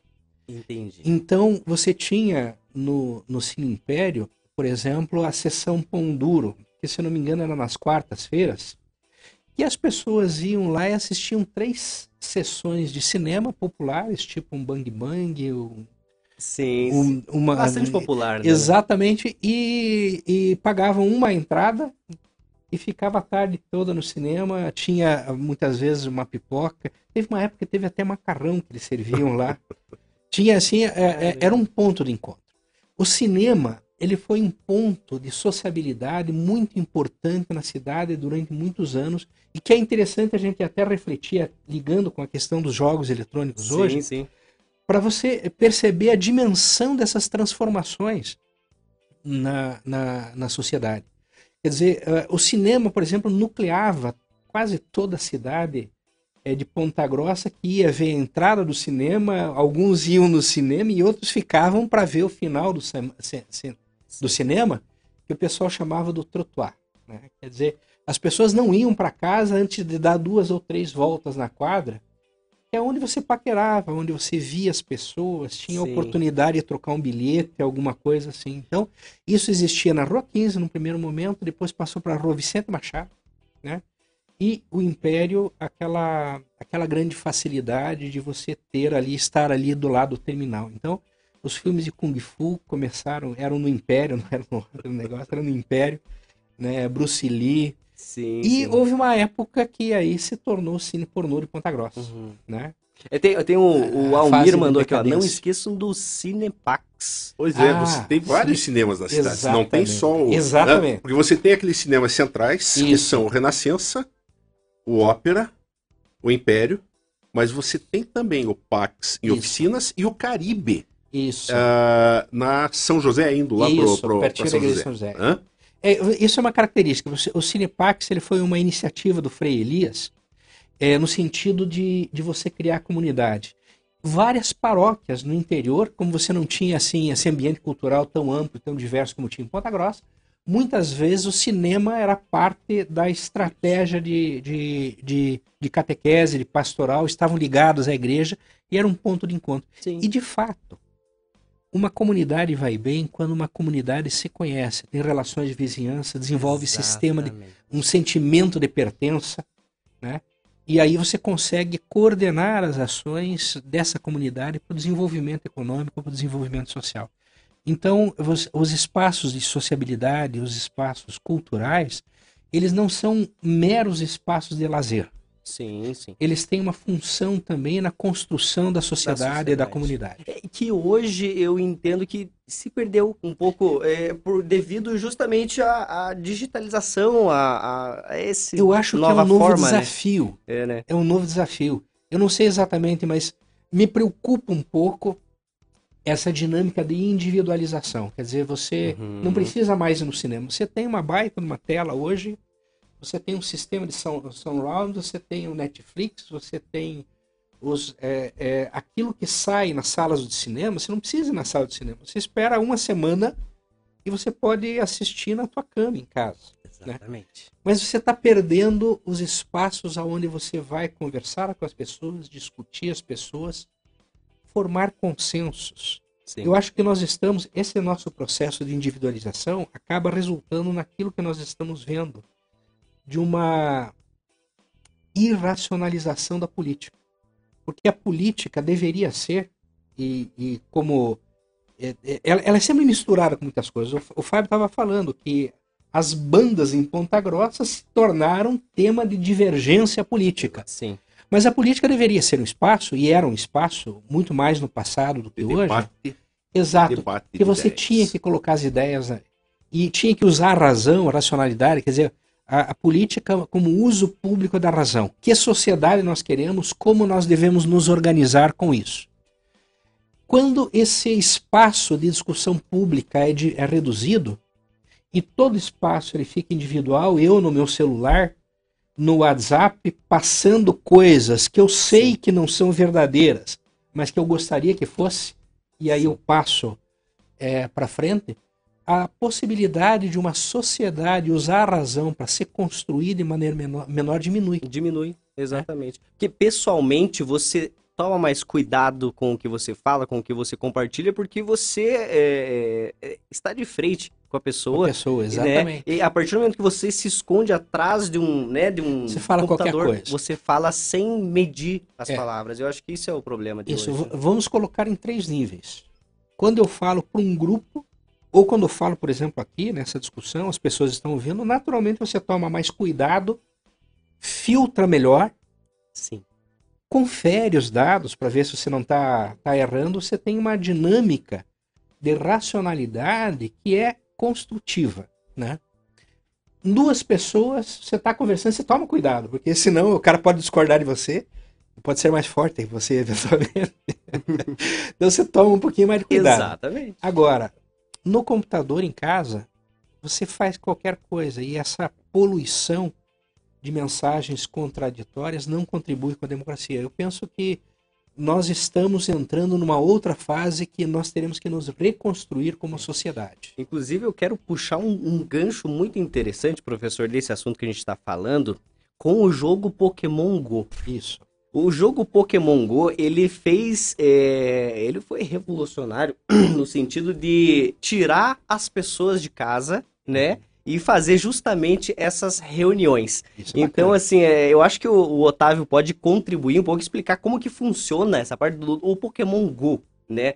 Nesse sentido. É, então você começou em 2016, né? Então Isso. tem que ir andar pelo, pela cidade, pelos lugares, pegando os Pokémon. Que daí você vai lá com a tela do celular, aparece Pokémon, você clica no Pokémon, daí você tem que jogar Pokébola pra pegar ele. Daí tem todo o esquema lá de. Nos lugares específicos, que é geralmente um monumento histórico, assim, é as Poké Parada, que é um locais que você gira e pega uns itens. Uhum. E tem o, também outros lugares que é o ginásio lá, que você deixa o teu Pokémon, daí você pode batalhar lá com os Pokémon pra deixar o seu Pokémon ali no lugar. Daí o jogo, conforme os anos foi evoluindo, tendo mais coisas, agora, agora tem o campeonato lá mundial. E ó, o que justamente me fez parar de jogar Pokémon GO foi a pandemia. Porque daí uhum. eu não uhum. tava saindo de casa, tava me sentindo muito Olha isolado. Só. É, esse é um jogo muito interessante, professores, porque é, você tem que andar. É, ele é interligado com o Maps, né? Não sei se é Google Maps. Não é sei um se GPS. Maps, mas com GPS. É um GPS. Então, assim, é, os Pokémons eles ficam espalhados pela cidade uhum. pelos lugares. E determinados lugares, pontos da cidade, eles é, acabam virando estádios e que reúnem justamente os amigos, reúnem as pessoas ali para estarem é, caçando os pokémons, batalhando e, e cria justamente essa essa reunião, né, que a gente estava conversando, assim, de novamente, né? É, então eu acho interessante. Incluindo, é, come, depois, acho que foi, não sei se foi 2017, 2018, eles come, começaram a em, é, implementar um sistema de redes, que daí em um estádio lá vai ter um Pokémon muito forte, gigantesco lá, que para derrotar você tem que reunir várias pessoas. Daí várias pessoas se reúnem no lugar lá para derrotar o Pokémon, depois que você derrota, daí você tem a chance de capturar ele. Sim. Daí você vê lá um monte de gente junto lá na rua para derrotar o Pokémon. Olha só, olha. Não, isso é, é, tem. É, nós estamos através desses jogos preparando uma sociedade do futuro aonde essa diferença entre a realidade concreta e a virtual vai diminuindo progressivamente. Veja, é, hoje, é, é, em várias indústrias, você não tem mais os manuais. Você que você tinha que ler para entender o funcionamento de um motor. Você coloca um óculos de realidade virtual e toda peça e todo o funcionamento do motor você está vendo sobreposto ao motor é, real. Então, Sim. muda a forma de trabalhar na indústria, muda a forma de você projetar. É, acredito que não vai demorar muito, né? É, todo projeto urbanístico de obras públicas vai ser feita no sistema BIM, que é esse sistema de você constrói todo o projeto em realidade virtual, virtual. sabendo aonde vai cada parafuso naquela obra Sim. antes de, de você começar a obra. E isso vai exigir um outro profissional.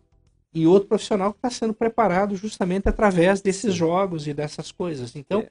da mesma maneira que você passa a ter uma visão diferente do passado, quando você tem a realidade virtual e jogos ambientados em situações históricas, eu tenho a impressão que isso vai afetar a medicina, vai afetar a engenharia. Hoje, por exemplo, é muito comum você ter é, modelos anatômicos que você pode entrar ali e operar a partir de uma outra realidade, outra, outra cidade, inclusive, com toda a segurança. A tecnologia, eu vejo que ela está em todos os campos. Né? Em todos os setores você encontra a tecnologia. Uh, no setor da literatura, por exemplo, né? se nós pegarmos as obras literárias, hoje você tem não só o e-book, uhum. né? esse livro virtual, mas você tem também o audiolivro. O audiobook. Hã? Você tem o audiolivro. Eu escuto, eu escuto bastante audiobook, sabia? Então, então... Eu, por exemplo, eu tô fazendo um exercício, né? Eu coloco, eu tô fazendo uma corrida, audiobook. Uhum, entendeu? Uhum. Eu tô uhum. no carro, às vezes, audiobook. Então é, é muito interessante, né? Que a, tecnologia, ela, ela vai se inserindo nos mais diversos campos Sim. do conhecimento humano, né? ou do fazer das pessoas, e é, é, é vai trazendo essas novidades, né? É, então eu... é muito comum você pegar um livro em que você tem o livro físico, mas o livro físico com QR Code. Sim. Né? Exatamente. E você tem a, a, a, perspectiva de ouvir também. É, eu acredito que mesmo naquilo que eu, eu acho que hoje, nos últimos anos, do ponto de vista de criação de consensos sociais, políticos, etc., nós tivemos uma, tivemos uma, tivemos uma fase de regressão, mas eu acredito que é, é, haverá um momento em que a tecnologia vai facilitar isso também. Sim. Nós temos o conceito de democracia direta. É, a nossa democracia é uma democracia representativa, representativa. porque você não, não tinha nenhuma forma de fazer com que todo cidadão se manifestasse em relação aos problemas da cidade ou do estado, por exemplo. Sim. Mas é, é, esses dias nós estávamos experimentando na universidade um sistema chamado Delibera, que é um sistema aonde você coloca uma questão, as pessoas dão opinião, você consegue filtrar as propostas mais coerentes, passar para um segundo nível até você conseguir coletivamente uma proposta que expresse a, a, a opinião de todos. A opinião de todos. Eu imagino que a tecnologia, como ela está entrando nos jogos, como ela está entrando na música, por exemplo, como ela está entrando na literatura, ela deve influenciar também como nós nos organizamos como sociedade. É, é muito, muito interessante. Eu até lembrei de um fato bem é, interessante. Você estava falando da realidade virtual.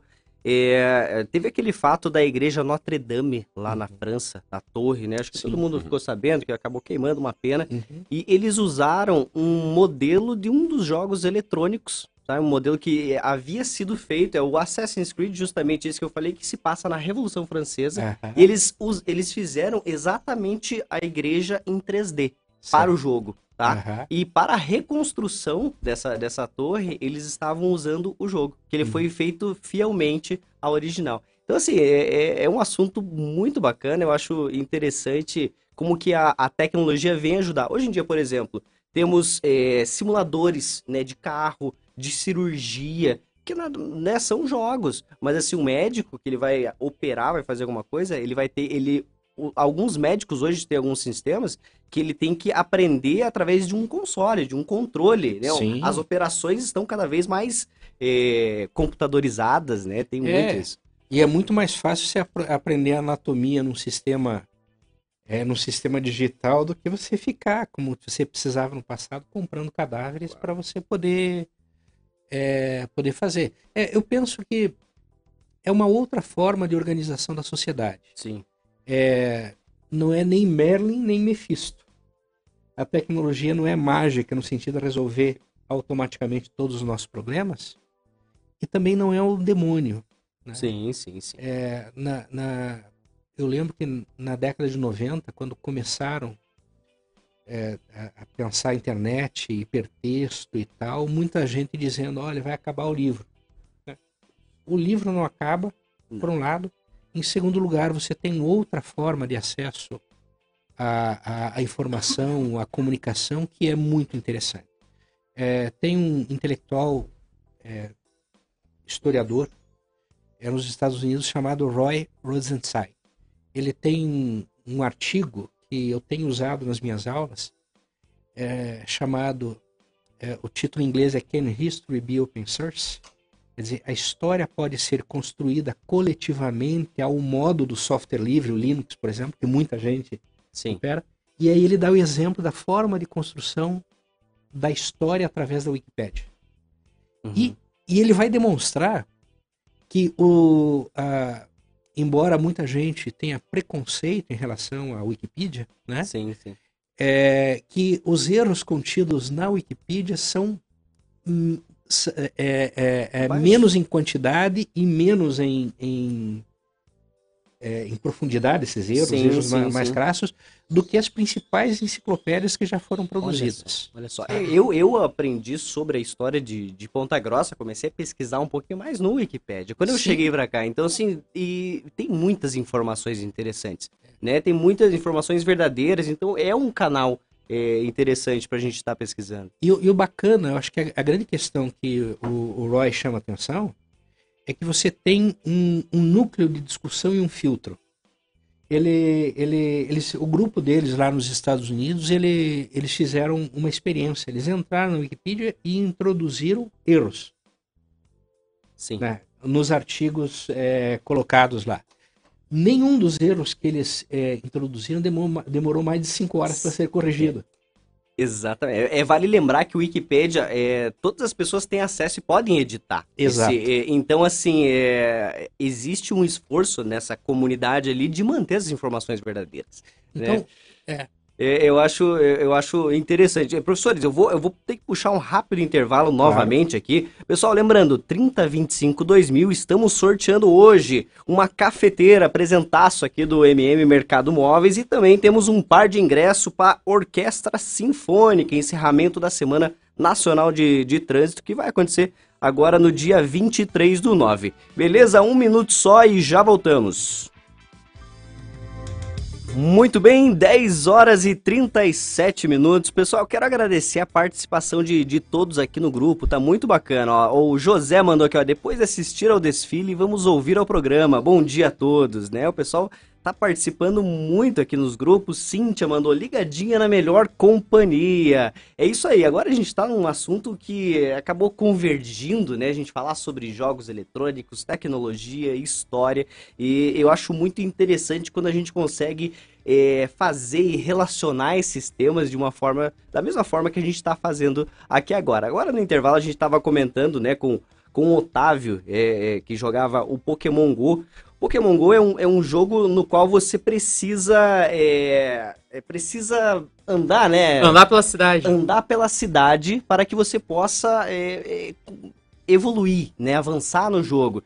E, e você estava comentando que você conheceu muitos pontos históricos aqui de Ponta Grossa através do Pokémon Go, é isso? Sim, porque daí tinha. Eu estudava lá no Sagrada, daí eu comecei a descobrir lá um, os pontos turísticos ali perto, graças a os Pokestops que tinha lá, que daí, opa, Sim. é um lugar lá, ponto turístico. Que antes, ah, eu ia saber o a Estação Saudade, o Catedral, uhum. mas daí eu fui descobrindo mais coisas graças Sim, ao jogo. Que bacana. Museus, é, prédios históricos, um monte de coisa. E qual, qual, que te chamou mais atenção, assim? Você foi, eu vou caçar um Pokémon, mas pera, esse lugar é interessante, deixa eu conhecer aqui. E qual que você mais chamou a tua atenção? Ah, mas acho que é vários. Tipo, ah, dá pra citar, acho que o, o prédio histórico lá da Max Tango, lá no centro. Uhum. O. Qual que é o nome? museu que fica do lado ali da, da catedral. Sim, sim. O. Como é que é a casa lá de, de azulejo perto do, do Sagrada? Como é que é o nome? Casa Azul. Qual? Casa Azul. A Casa Azul. Uhum. Daí, mas daí é por isso, daí eu, eu achei mó legal. Daí a parte da hora também é que daí, tipo, às vezes é, você começa, por exemplo, lá perto de casa tem uns grafite lá, daí o grafite também vira uma pouco parada. Daí eu achava isso muito legal também. Sim, sim, que bacana, que bacana. É, eu queria até pedir a, a, a contribuição do, do, professor, né? Desses lugares que ele citou, assim, teria alguma curiosidade, alguma que a gente poderia explorar ali historicamente? Poxa, o, todos os que ele citou são pontos que têm a ver com a história da cidade. Você pegar o museu, por exemplo, o Museu Campos Gerais. É, o Museu Campos Gerais. É, você, você tem ali é, um acervo e, e o que eu acho muito interessante é que é uma forma de você chamar a atenção integrando novas gerações que têm, uma no... que no... têm novas culturas. Sim. Nós, da nossa geração, eu, a Silvia que está aqui, né? A gente é, estudou junto, participamos de vários projetos de pesquisa junto. A gente é formado pro texto, né? E você tem que fazer uma, uma um esforço para visualizar a cidade e perceber como a cidade vai se transformando. Quem vem hoje para essa cidade, quem é de uma outra geração, ele tem contato só com aquilo que ele vê. Ele, e, e essa é uma forma de você perceber, não. Como eu distribuo as coisas, eu crio a atenção para a cidade. Sim. Né? Então, o que era uma praça no passado, é, é tipo assim, pra, você passa uma praça, mas se você for ver, a Praça da Catedral, a Proex, o Exército, o Fórum. O que, que eu tenho ali? Eu tenho ali um núcleo de poder. Sim. Como é que eu posso é, falar isso para as novas gerações? Então, essa, essa combinação de realidade virtual, o interesse produzido pelo jogo, ele acaba é, criando novas formas de se compreender a história. Sim, sim. Não, mas é, eu acho muito bacana que é, é uma forma de comunicar nessa nova geração, de, de integrar, de trazer eles para essas. É, para essa. Para conhecer esses conhecimentos históricos, né? Eu acho Isso. muito importante, eu acho muito legal. É, Otávio, deixa eu, eu fazer uma pergunta agora, voltando pro, pro, pros jogos. Você está viajando hoje? Aham, uhum. hoje à tarde vou viajar para Porto Alegre. O que, o que, que você vai fazer em Porto Alegre, meu? Em final de semana agora, sábado e domingo, tem um campeonato regional em Porto Alegre. E daí ó, é, foi o Mundial mês passado, né? Daí esse mês já começa a temporada nova para se classificar para o Campeonato Mundial de 2023, que vai ser no Japão. No Japão. No Japão. E esse campeonato, eu imagino que o campeonato no Japão ele seja o maior, né, de Pokémon ou não? Eu espero que seja, porque o, o Mundial de Londres desse ano foi, acho que, o maior Mundial da história. Agora, uhum. e o Japão, acho que isso dá, é o país com mais. É o primeiro país ou o segundo país com mais gente jogando, então eu espero que seja o maior. Cara, que muito bacana. E, e, deixa eu fazer uma pergunta. Como que você começou a jogar? Faz tempo que você joga? Faz, faz tempo. Comecei a jogar em, competitivamente em 2012. Em 2012 já? Mas daí... Você eu... tinha quantos anos?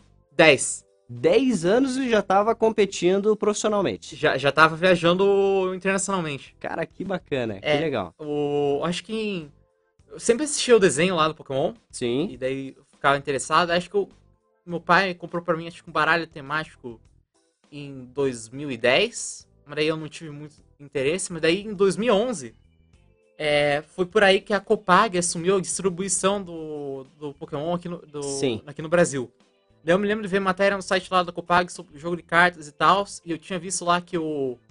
o tinha uma matéria que, sobre o campeonato mundial que tinha acabado de acontecer em San Diego, nos Estados Unidos. Uhum. Que falava do Gustavo Ada, que é um colega meu hoje em dia. Sim. Que ele, é, ele é brasileiro e ele tinha ganhado o Mundial na categoria Júnior naquele ano, que é a categoria das crianças. E daí eu fiquei, nossa, super empolgado, legal. Tem brasileiro campeão, campeão mundial, tem torneio disso, não sei o que lá. Daí eu vi que tinha a liguinha, daí tinha liga lá, torne... os torneiozinho local em Curitiba. Eu viajei lá para jogar e tal, e daí em fevereiro tinha campeonato lá pra já avalia lá pro circuito do Mundial daquele ano. Sim. Eu joguei lá, daí eu ganhei, daí eu fiquei interessado. E daí, em maio daquele ano, tinha um campeonato nacional o, do Brasil. Daí era em São Paulo, daí eu fiquei interessado lá, daí eu fui jogar e eu fiquei em segundo. Daí fica, o, o, campeão ganhava a vaga mundial e a passagem. E o segundo ganhava só a vaga. Uhum. Daí eu ia ter que, iam ter que pagar. Mas no fim, os meus pais decidiram me levar lá pro Mundial. Ficaram empolgados, era no Havaí. Daí fomos lá pro Mundial no Havaí. Aham, uhum, no Havaí. Qu quantos países você já visitou? Nossa, acho que deve ter sido uns 11. Vou... 11 países? Consegue citar alguns aqui pra gente? Vamos ver. Daí foi esse campeonato no Havaí, que daí jogamos Mundial, daí ficamos encantados e ficamos jogando desde então. No ano seguinte, o campeonato mundial foi em Vancouver, no Canadá. Então, ó, Brasil, que eu já moro aqui, sim, né? Sim. Daí, Estados Unidos, Canadá. Daí tem torneio na Argentina, que eu já fui. No Chile, no Paraguai. O campeonato foi agora em Londres, lá no Reino Unido, né? Daí tem. Eu já fui para campeonato na França, na Austrália. E. Deixa eu lembrar. Já. Daí não foi campeonato lá, mas eu visitei Mônaco já, porque eu fui uhum. pra França. E. Alemanha teve campeonato na Alemanha já. Caramba! Tem mais alguns que eu tô esquecendo? É, a maioria Maria... foi nos Estados Cara, Unidos. Mas que bacana, é muita viagem, né, professor? É. Olha o tanto de coisa que, de, que ele pode estar tá conhecendo, né, de história, né? porque a Europa, né, pô, você viajar, Alemanha, França, conhecer os lugares, é muito bacana. Ca caçou algum Pokémon por lá também? É, então, ó, a parte legal aí do, do Pokémon, quando ainda tava jogando, né, infelizmente parei de jogar com a pandemia, o Pokémon GO. Sim. Cada, eles colocam os Pokémon exclusivos de cada região, né?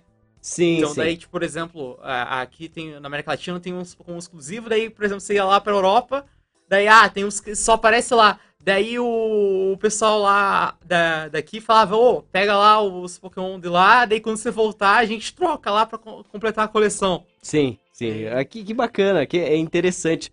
É, ah, essas viagens, assim, essa, essa participação tua nesses torneios, é, com certeza eles agregam muito, né? Culturalmente, você conhecer outros lugares, né, professor? É, eu... é, entrando nesse ponto, por exemplo, agora eu fui para Londres, parte legal é de pros torneios e viajar internacionalmente é justamente conhecer o lugar. Sim. Então, eu acabei indo pro jogo do Arsenal lá, eu conheci o estádio do Arsenal. Que legal. Foi jogo, era Arsenal contra Leicester, foi 4 a 2 foi dois Nossa. gols do Gabriel Jesus e um gol do Gabriel Martinelli. Daí eu visitei também Oxford, o castelo de Leicester. Não, o castelo de Wimbledon. O castelo de Windsor. Eu fui pro Palácio de Buckingham. E, e também eu visitei Stonehenge. Eu, e a, a parte legal. da hora é Stonehenge. Tem um Pokémon que é, é, é, o Stone Junior, que ele é mais. Ele é, como, ele é um monte de pedras Pedra. que nem o Stonehenge. Aham. Uh -huh. E daí, ah, daí foi mó legal visitar lá. E depois desse torneio eu vi um, alguém postou no Twitter. Ele levou umas cartas do Stone Junior e tirou foto na frente do Stonehenge. Eu achei muito que legal. Que legal, que legal. Stonehenge, professor, é, é antigo, né? Quanto tempo que tem mais ou menos essa, essa, esse monumento? É um monumento, né? São várias pedras. Sim, é. é né? não, não, não, não vou saber te dar o, o período sim, sim. agora, mas são milhares, milhares de anos, né? Se eu não me engano, é 5 mil anos, pelo que falava lá. É, no, é muito tempo, né? O pessoal, e assim, são peças gigantescas, né? Gigantescas. E o pessoal. Acho que, acho que, até mais, porque vamos pensar. É, cinco, é, é, é um resto de uma civilização é, anterior ao Império Romano? Sim. Né? Então, é, provavelmente um lugar de culto. Né? É, é a maioria que o, o pessoal, na, nesta época, eles é, transformavam esses monumentos ali em forma de... De, de reunião. De reunião, né? Para cultuar algum deus, alguma coisa nesse sentido, né? É, essa, é, a Inglaterra, até não, eu gosto bastante desse assunto, mas eu não lembro qual que foi a, os primeiros a colonizar, né? Os é, ingleses... Você, é, você tem uma relação de Stonehenge com os druidas, né? Com, uhum. com as culturas pré é, pré-romanas. Sim, né? Você daí sim, tem várias, várias fases lá no, na, na, na ocupação do território. Hum. Não sei te dizer, mas eu acho que é, se for 5 mil, a gente está pensando aí, talvez seja 5 AC. Né? Sim, talvez. É, provavelmente. Professor, eu tenho uma pergunta Oi? aqui. Eu vou... AC, 3.100 AC. É, Perfeito. É, é aproximadamente. É, é, o mestre Google é fantástico. É, né? hoje na, na, a gente não fica na dúvida, né? Hoje a gente já tem a, a resposta. Inclusive, para professor, isso daqui é uma arma, né? É, é, não, é tem, terrível. tomar cuidado, né? Você tá dando aula, você fala alguma coisa, a pessoa, não, professor, mas. Mas, é, sabe, é bom se você, se você como professor, tiver abertura para isso. Sim. sim. E, e você vai estimulando que, que os alunos vão buscando informações corretas, sem depender apenas a informação que você dá em sala Exatamente. É, professor, eu tenho uma pergunta aqui do Jackson, tá? É, ó, poderia perguntar ao professor se existe algum fato histórico relacionado com a escadaria próxima à catedral que liga a rua Santos Dumont com a 7 de setembro, por gentileza? Você sabe alguma coisa relacionada a essa escadaria, professor? Hum, é, sei que o passava por ela lá desde criança. Meu avô já passava por ela. Mas agora, uhum. quando foi construída, como. É, não, mas é compreensível é, no sentido de que a inclinação daquela, daquela rua não permitiria que você tivesse nenhum tipo de condução de, uhum. é, de carro, carroça, etc. Sim. Então, a única forma de você é, ir de uma, de uma rua para outra ali seria a escadaria. Show de bola. Eu vou pedir aqui pro Rodrigo colocar algumas fotos aqui que eu separei pra gente tentar descobrir algumas fotos antigas aqui de Ponta Grossa. É, pra gente, inclusive o pessoal que está nos assistindo aqui nas redes sociais, no YouTube, é, pode dar uma olhada aqui, eu até é, compartilhar aqui. Consegue colocar, Rodrigão, pra gente? Tem uma, algumas fotos bem legais aqui. Vamos ver. Só um minutinho, a gente já já tá. Professor, essa é. foto aqui, essa foto é antiga. Mais ou menos. É, mais ou menos? É. Quanto em mais ou menos a. É, não, nós estamos vendo ali a Estação Saudade. Uhum. Então você não tem a praça ainda, né? E, e... A Estação Saudade não, a Estação. Estaçãozinha. A estaçãozinha. É. Da, da Benjamin Constante, não, né? Não, a estação, é, é, é, não a Estação Arte mesmo. Aqui é a Estação Arte. Uhum. É... Ao fundo ali, professor, é a, é a catedral. É certo. isso? é, né? Ao fundo. Aquela, aquela, aquela construção maior lá. Pois é, já é a catedral nova. Uhum. É, então não é tão. Não, não ou é catedral antiga? Não, deve ser outra coisa, porque é o seguinte: se você levar em consideração que você não tinha a praça ainda, uhum. é, então estamos é, talvez é, década de 50, uhum. década de 50. É realmente uma e foto... provavelmente então eu tenho a, a, a, estação arte do outro lado a, a Benjamin Constant ali. Sim, sim. Né? É interessante. Tem uma outra aqui, Rodrigão, aqui pra não, gente. Não, não, pode ser, não pode ser a catedral Será? nessa época. Não, é. não, de jeito nenhum. Uhum. Você, você, a, a, catedral foi demolida na década de 70, né? Uhum. É, então, e a década de 70 você já tinha praça. Né? Entendi. Né? Mas é curioso, eu até acho uma pena, porque eu, olhei algumas fotos da antiga catedral. E é linda, né? Um monumento bem bacana. É, Rodrigo, tem essa outra foto aqui, uma foto bem interessante. Uma foto do, de um desfile. Vamos ver. Um desfile que aconteceu em 67. Olha lá, bem, bem no aniversário aqui de, de Ponta Grossa. Só pra gente ver a, como mudou, né? Como as coisas é, avançam. Eu te mandei. Não te mandei, Rodrigo? Aqui, ó. Opa, opa. Rodrigão. Aqui, ó. Essa aqui, ó. Uhum. Tenho mais algumas fotinhas aqui. Eu tô mandando aqui pro Rodrigo pra gente discutir aonde que são essas fotos. Inclusive o pessoal que tá nos, nos escutando, nos assistindo, a gente já tá indo, sendo encaminhado pro final do programa, né? Mas vamos dar uma olhada nessas fotos aqui que eu acho bem interessante. Ó, Rodrigo, te mandei lá. Olha só, professor, essa foto é num dos desfiles né, de, de, aniversário aí de Ponta Grossa. Esse daqui é o Colégio Regente Feijó, na década de 60, 1967 mais precisamente. Que bacana. Interessante essa foto. Tem uma outra aqui que eu mandei. Veja lá. Uma... Deve ser, deve, deve, 67 deve ser o anexo, né? Porque eu tô vendo é o feminino, né? Uhum, é. Ó, ó, tem mais essa daqui. Onde será que é essa rua, professor? Tem, tem umas carroças aqui, aqui em Ponta Grossa. Essa aqui é. Provavelmente a Vicente Machado. A, Vic... a Vicente Machado, né? Uhum. Olha só quanto. Quanta... A, Vicente, a Vicente Machado, ela tinha. Ela tinha no meio as árvores, né? Uhum. Pô, é, é. queria pontuar aí. Nossa, tem muita árvore aí nessa época, tá faltando umas árvores hoje em dia.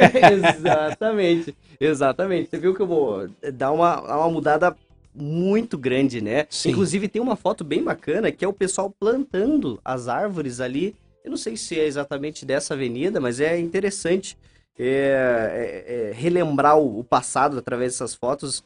É, eu acho. A, a, a, fotografia ela foi inventada há o quê? Há uns 200. Não, não final do 19. Final do 19. O Dom Pedro II era fotógrafo. Aham. Uma, era um imperador muito antenado no que acontecia, né? Sim. E uma das coisas que ele trouxe foi, que ele fez foi já incorporar a, Sim, a, sim, fotografia. a fotografia. Mas é bacana, porque hoje a gente consegue eternizar, né? A gente sim. consegue eh, relembrar, olhar, ver como que era. E antigamente era mais pintura, coisas mais nesse sentido. Sim. Eu acho interessante essa evolução, essa evolução, né? É, é muito bacana. Pessoal, a gente está é, eh, indo pro, pro final do programa, né? Eu quero agradecer imensamente ao professor Edson aqui, ele esteve ontem aqui conosco, só que a gente teve tanta participação, eu falei, professor, é, você poderia novamente estar conosco lá conversando, porque assim, o bate-papo foi tão legal e as pessoas participaram tanto que seria muito bacana. E você gentilmente é, topou essa ideia, eu tenho contribuiu muito para o programa de hoje. eu, quero, eu, eu, que agradeço. Quero te agradecer de verdade, tá bom? E, e também Otávio, né? O Otávio que é um, um jogador profissional de, de jogos de carta, um menino fantástico também, tem um conhecimento. Eh, desejo sucesso, muito obrigado pela tua participação e a gente conseguir interligar esses dois temas, né? A gente falar um pouquinho da tecnologia, falar um pouquinho da história. Ah, inclusive, posso retomar um pouco do assunto? Claro, é, pode. Então, no fim, acho que os jogos são parte muito legal, porque, por exemplo, é um ponto de partida para você ter um maior conhecimento, que nem se todo Assassin's Creed. Sim. E por exemplo, Pokémon se assemelha muito com esporte, né? Sim. Esporte, e até que você falou que, por exemplo, médicos têm que ter um trabalho lá com os consoles e tal, então o jogo te leva a um desenvolvimento cognitivo e pode levar a um desenvolvimento motor também. Então, Sim, com certeza. Te leva a se desenvolver. E eu acho que a parte legal, por exemplo, dos campeonatos de Pokémon, que acho que além de jogar o jogo e ter que ser desenvolver, criar estratégias e Sim. superar seus limites aí, é a parte social mesmo. Você fazer. Eu tenho um monte de amigo hoje por causa do, do Pokémon E daí você conhece novos lugares, faz novas amizades e, sei lá, a parte legal é que você tem que jogar ao vivo, né? Você Sim. encontra lá com a pessoa. Em tempo real, em né? Tempo, em tempo real. E daí, ter que você sair de casa gera conflito. E com Sim. conflito que você faz crescer. E Sim. acho que entra muito com o assunto lá do que o professor tinha falado, por exemplo, o cinema, tá, a gente tá perdendo um pouco da cultura do cinema hoje em dia. Então acho que é importante a gente lá sair de casa para interagir com outras pessoas e se desenvolver, porque o que aconteceu aí com a pandemia, a gente podia, tava ainda conversava com as pessoas por causa da internet, mas a gente ficava muito alienado, porque a gente ficava muito em casa, por exemplo. Eu não estava estudando durante a pandemia, mas uns colegas meus que estavam na durante a tendo aula EAD, reclamava lá que você ficava muito isolado do, do outro, né? Você não entendia o que acontecia com o outro. Sim. E eu acho que também nesses últimos anos que, por exemplo, tá é, que nem tinha falado da cultura do cinema, eu lembrei do que 2016, 2017, tem um neném era democratiza democratização do cinema. E, putz, a ironia do destino aí que as coisas pioraram desde então. Exatamente. E eu acho que, por exemplo, é que agora o custo tá muito maior, mas, pô, ó, fazer acho que é uma propaganda aí. Se não me engano, essa semana tem. Vocês têm um evento aí que tá. As entradas aí do cinema por uma semana estão tão mais baratas. Olha só que bacana. Só que, ó, então, no fim, eu acho que é uma parte importante aí a gente sociabilizar e conhecer uhum. o outro. Isso inclui, por exemplo, figurinha da Copa. Sim. Tava, eu tô colecionando a figurinha da Copa e final de semana eu fui lá trocar. E Sim. foi, tipo, pô, uma experiência muito legal encontrar Sim. uma rapaziada lá, meter um papo e com tal. Com certeza. E, com tipo, certeza. você pode simplesmente, lá, comprar os pacotinhos e depois pedir online, mas sei lá no, lugar e trocar, conhecer outra pessoa, é pô, muito, le muito legal você ter um contato. Só que daí o que, eu, o que tem um problema nisso daí é que conforme vai passando os anos, por exemplo, do cinema e o, a figurinha da Copa, vai aumentando o preço das coisas. Inclusive do Pokémon. Depois da pandemia, aumentou o preço das cartas. Sim. E, uh, por exemplo, a figurinha Copa, o pacotinho antes era dois reais e agora Sim. tá quatro. cinema também, pô, a entrada tá muito maior aí e no fim, é, que bom que tá tendo essa promoção na semana. Então, o que tá faltando aí, acho que sei lá, políticas públicas aí de tentar um maior acesso à cultura, né? Sim, com certeza. Com certeza. Tem que ter alguma coisa para fomentar isso daí, porque, pô, pra Senão acho que vai acontecer isso aí de a gente vai ficar muito alienado um do outro. Muito bem colocado. Otávio, muito obrigado, tá? Pela, pela contribuição. Agora vamos fazer um sorteio aqui, então, para encerrar aqui o nosso programa. O pessoal do esporte já está aguardando aqui. Então vamos para a cafeteira, né? Então que rufe os tambores, Rodrigão, pra gente sortear essa cafeteira aqui. Quem ganhou é o Michael Machado. Parabéns, Michael. Final do telefone 8183. Nós entraremos em contato aqui e temos também o par de ingresso para Orquestra Sinfônica, tá? Então esse daqui é um par de ingresso. É... Você vai curtir lá este, essa apresentação, tá bom? Então que rufe os tambores novamente e vamos que vamos! A ganhadora é Elaine, final do telefone 8593. Parabéns, Elaine. Vou deixar aqui os ingressos aqui na rádio para você vir retirar, tá bom, minha querida? Então, muito obrigado a todos. Muito obrigado pela participação. Obrigado novamente, professor. Obrigado, Otávio. E vamos que vamos curtir o feriado. Valeu!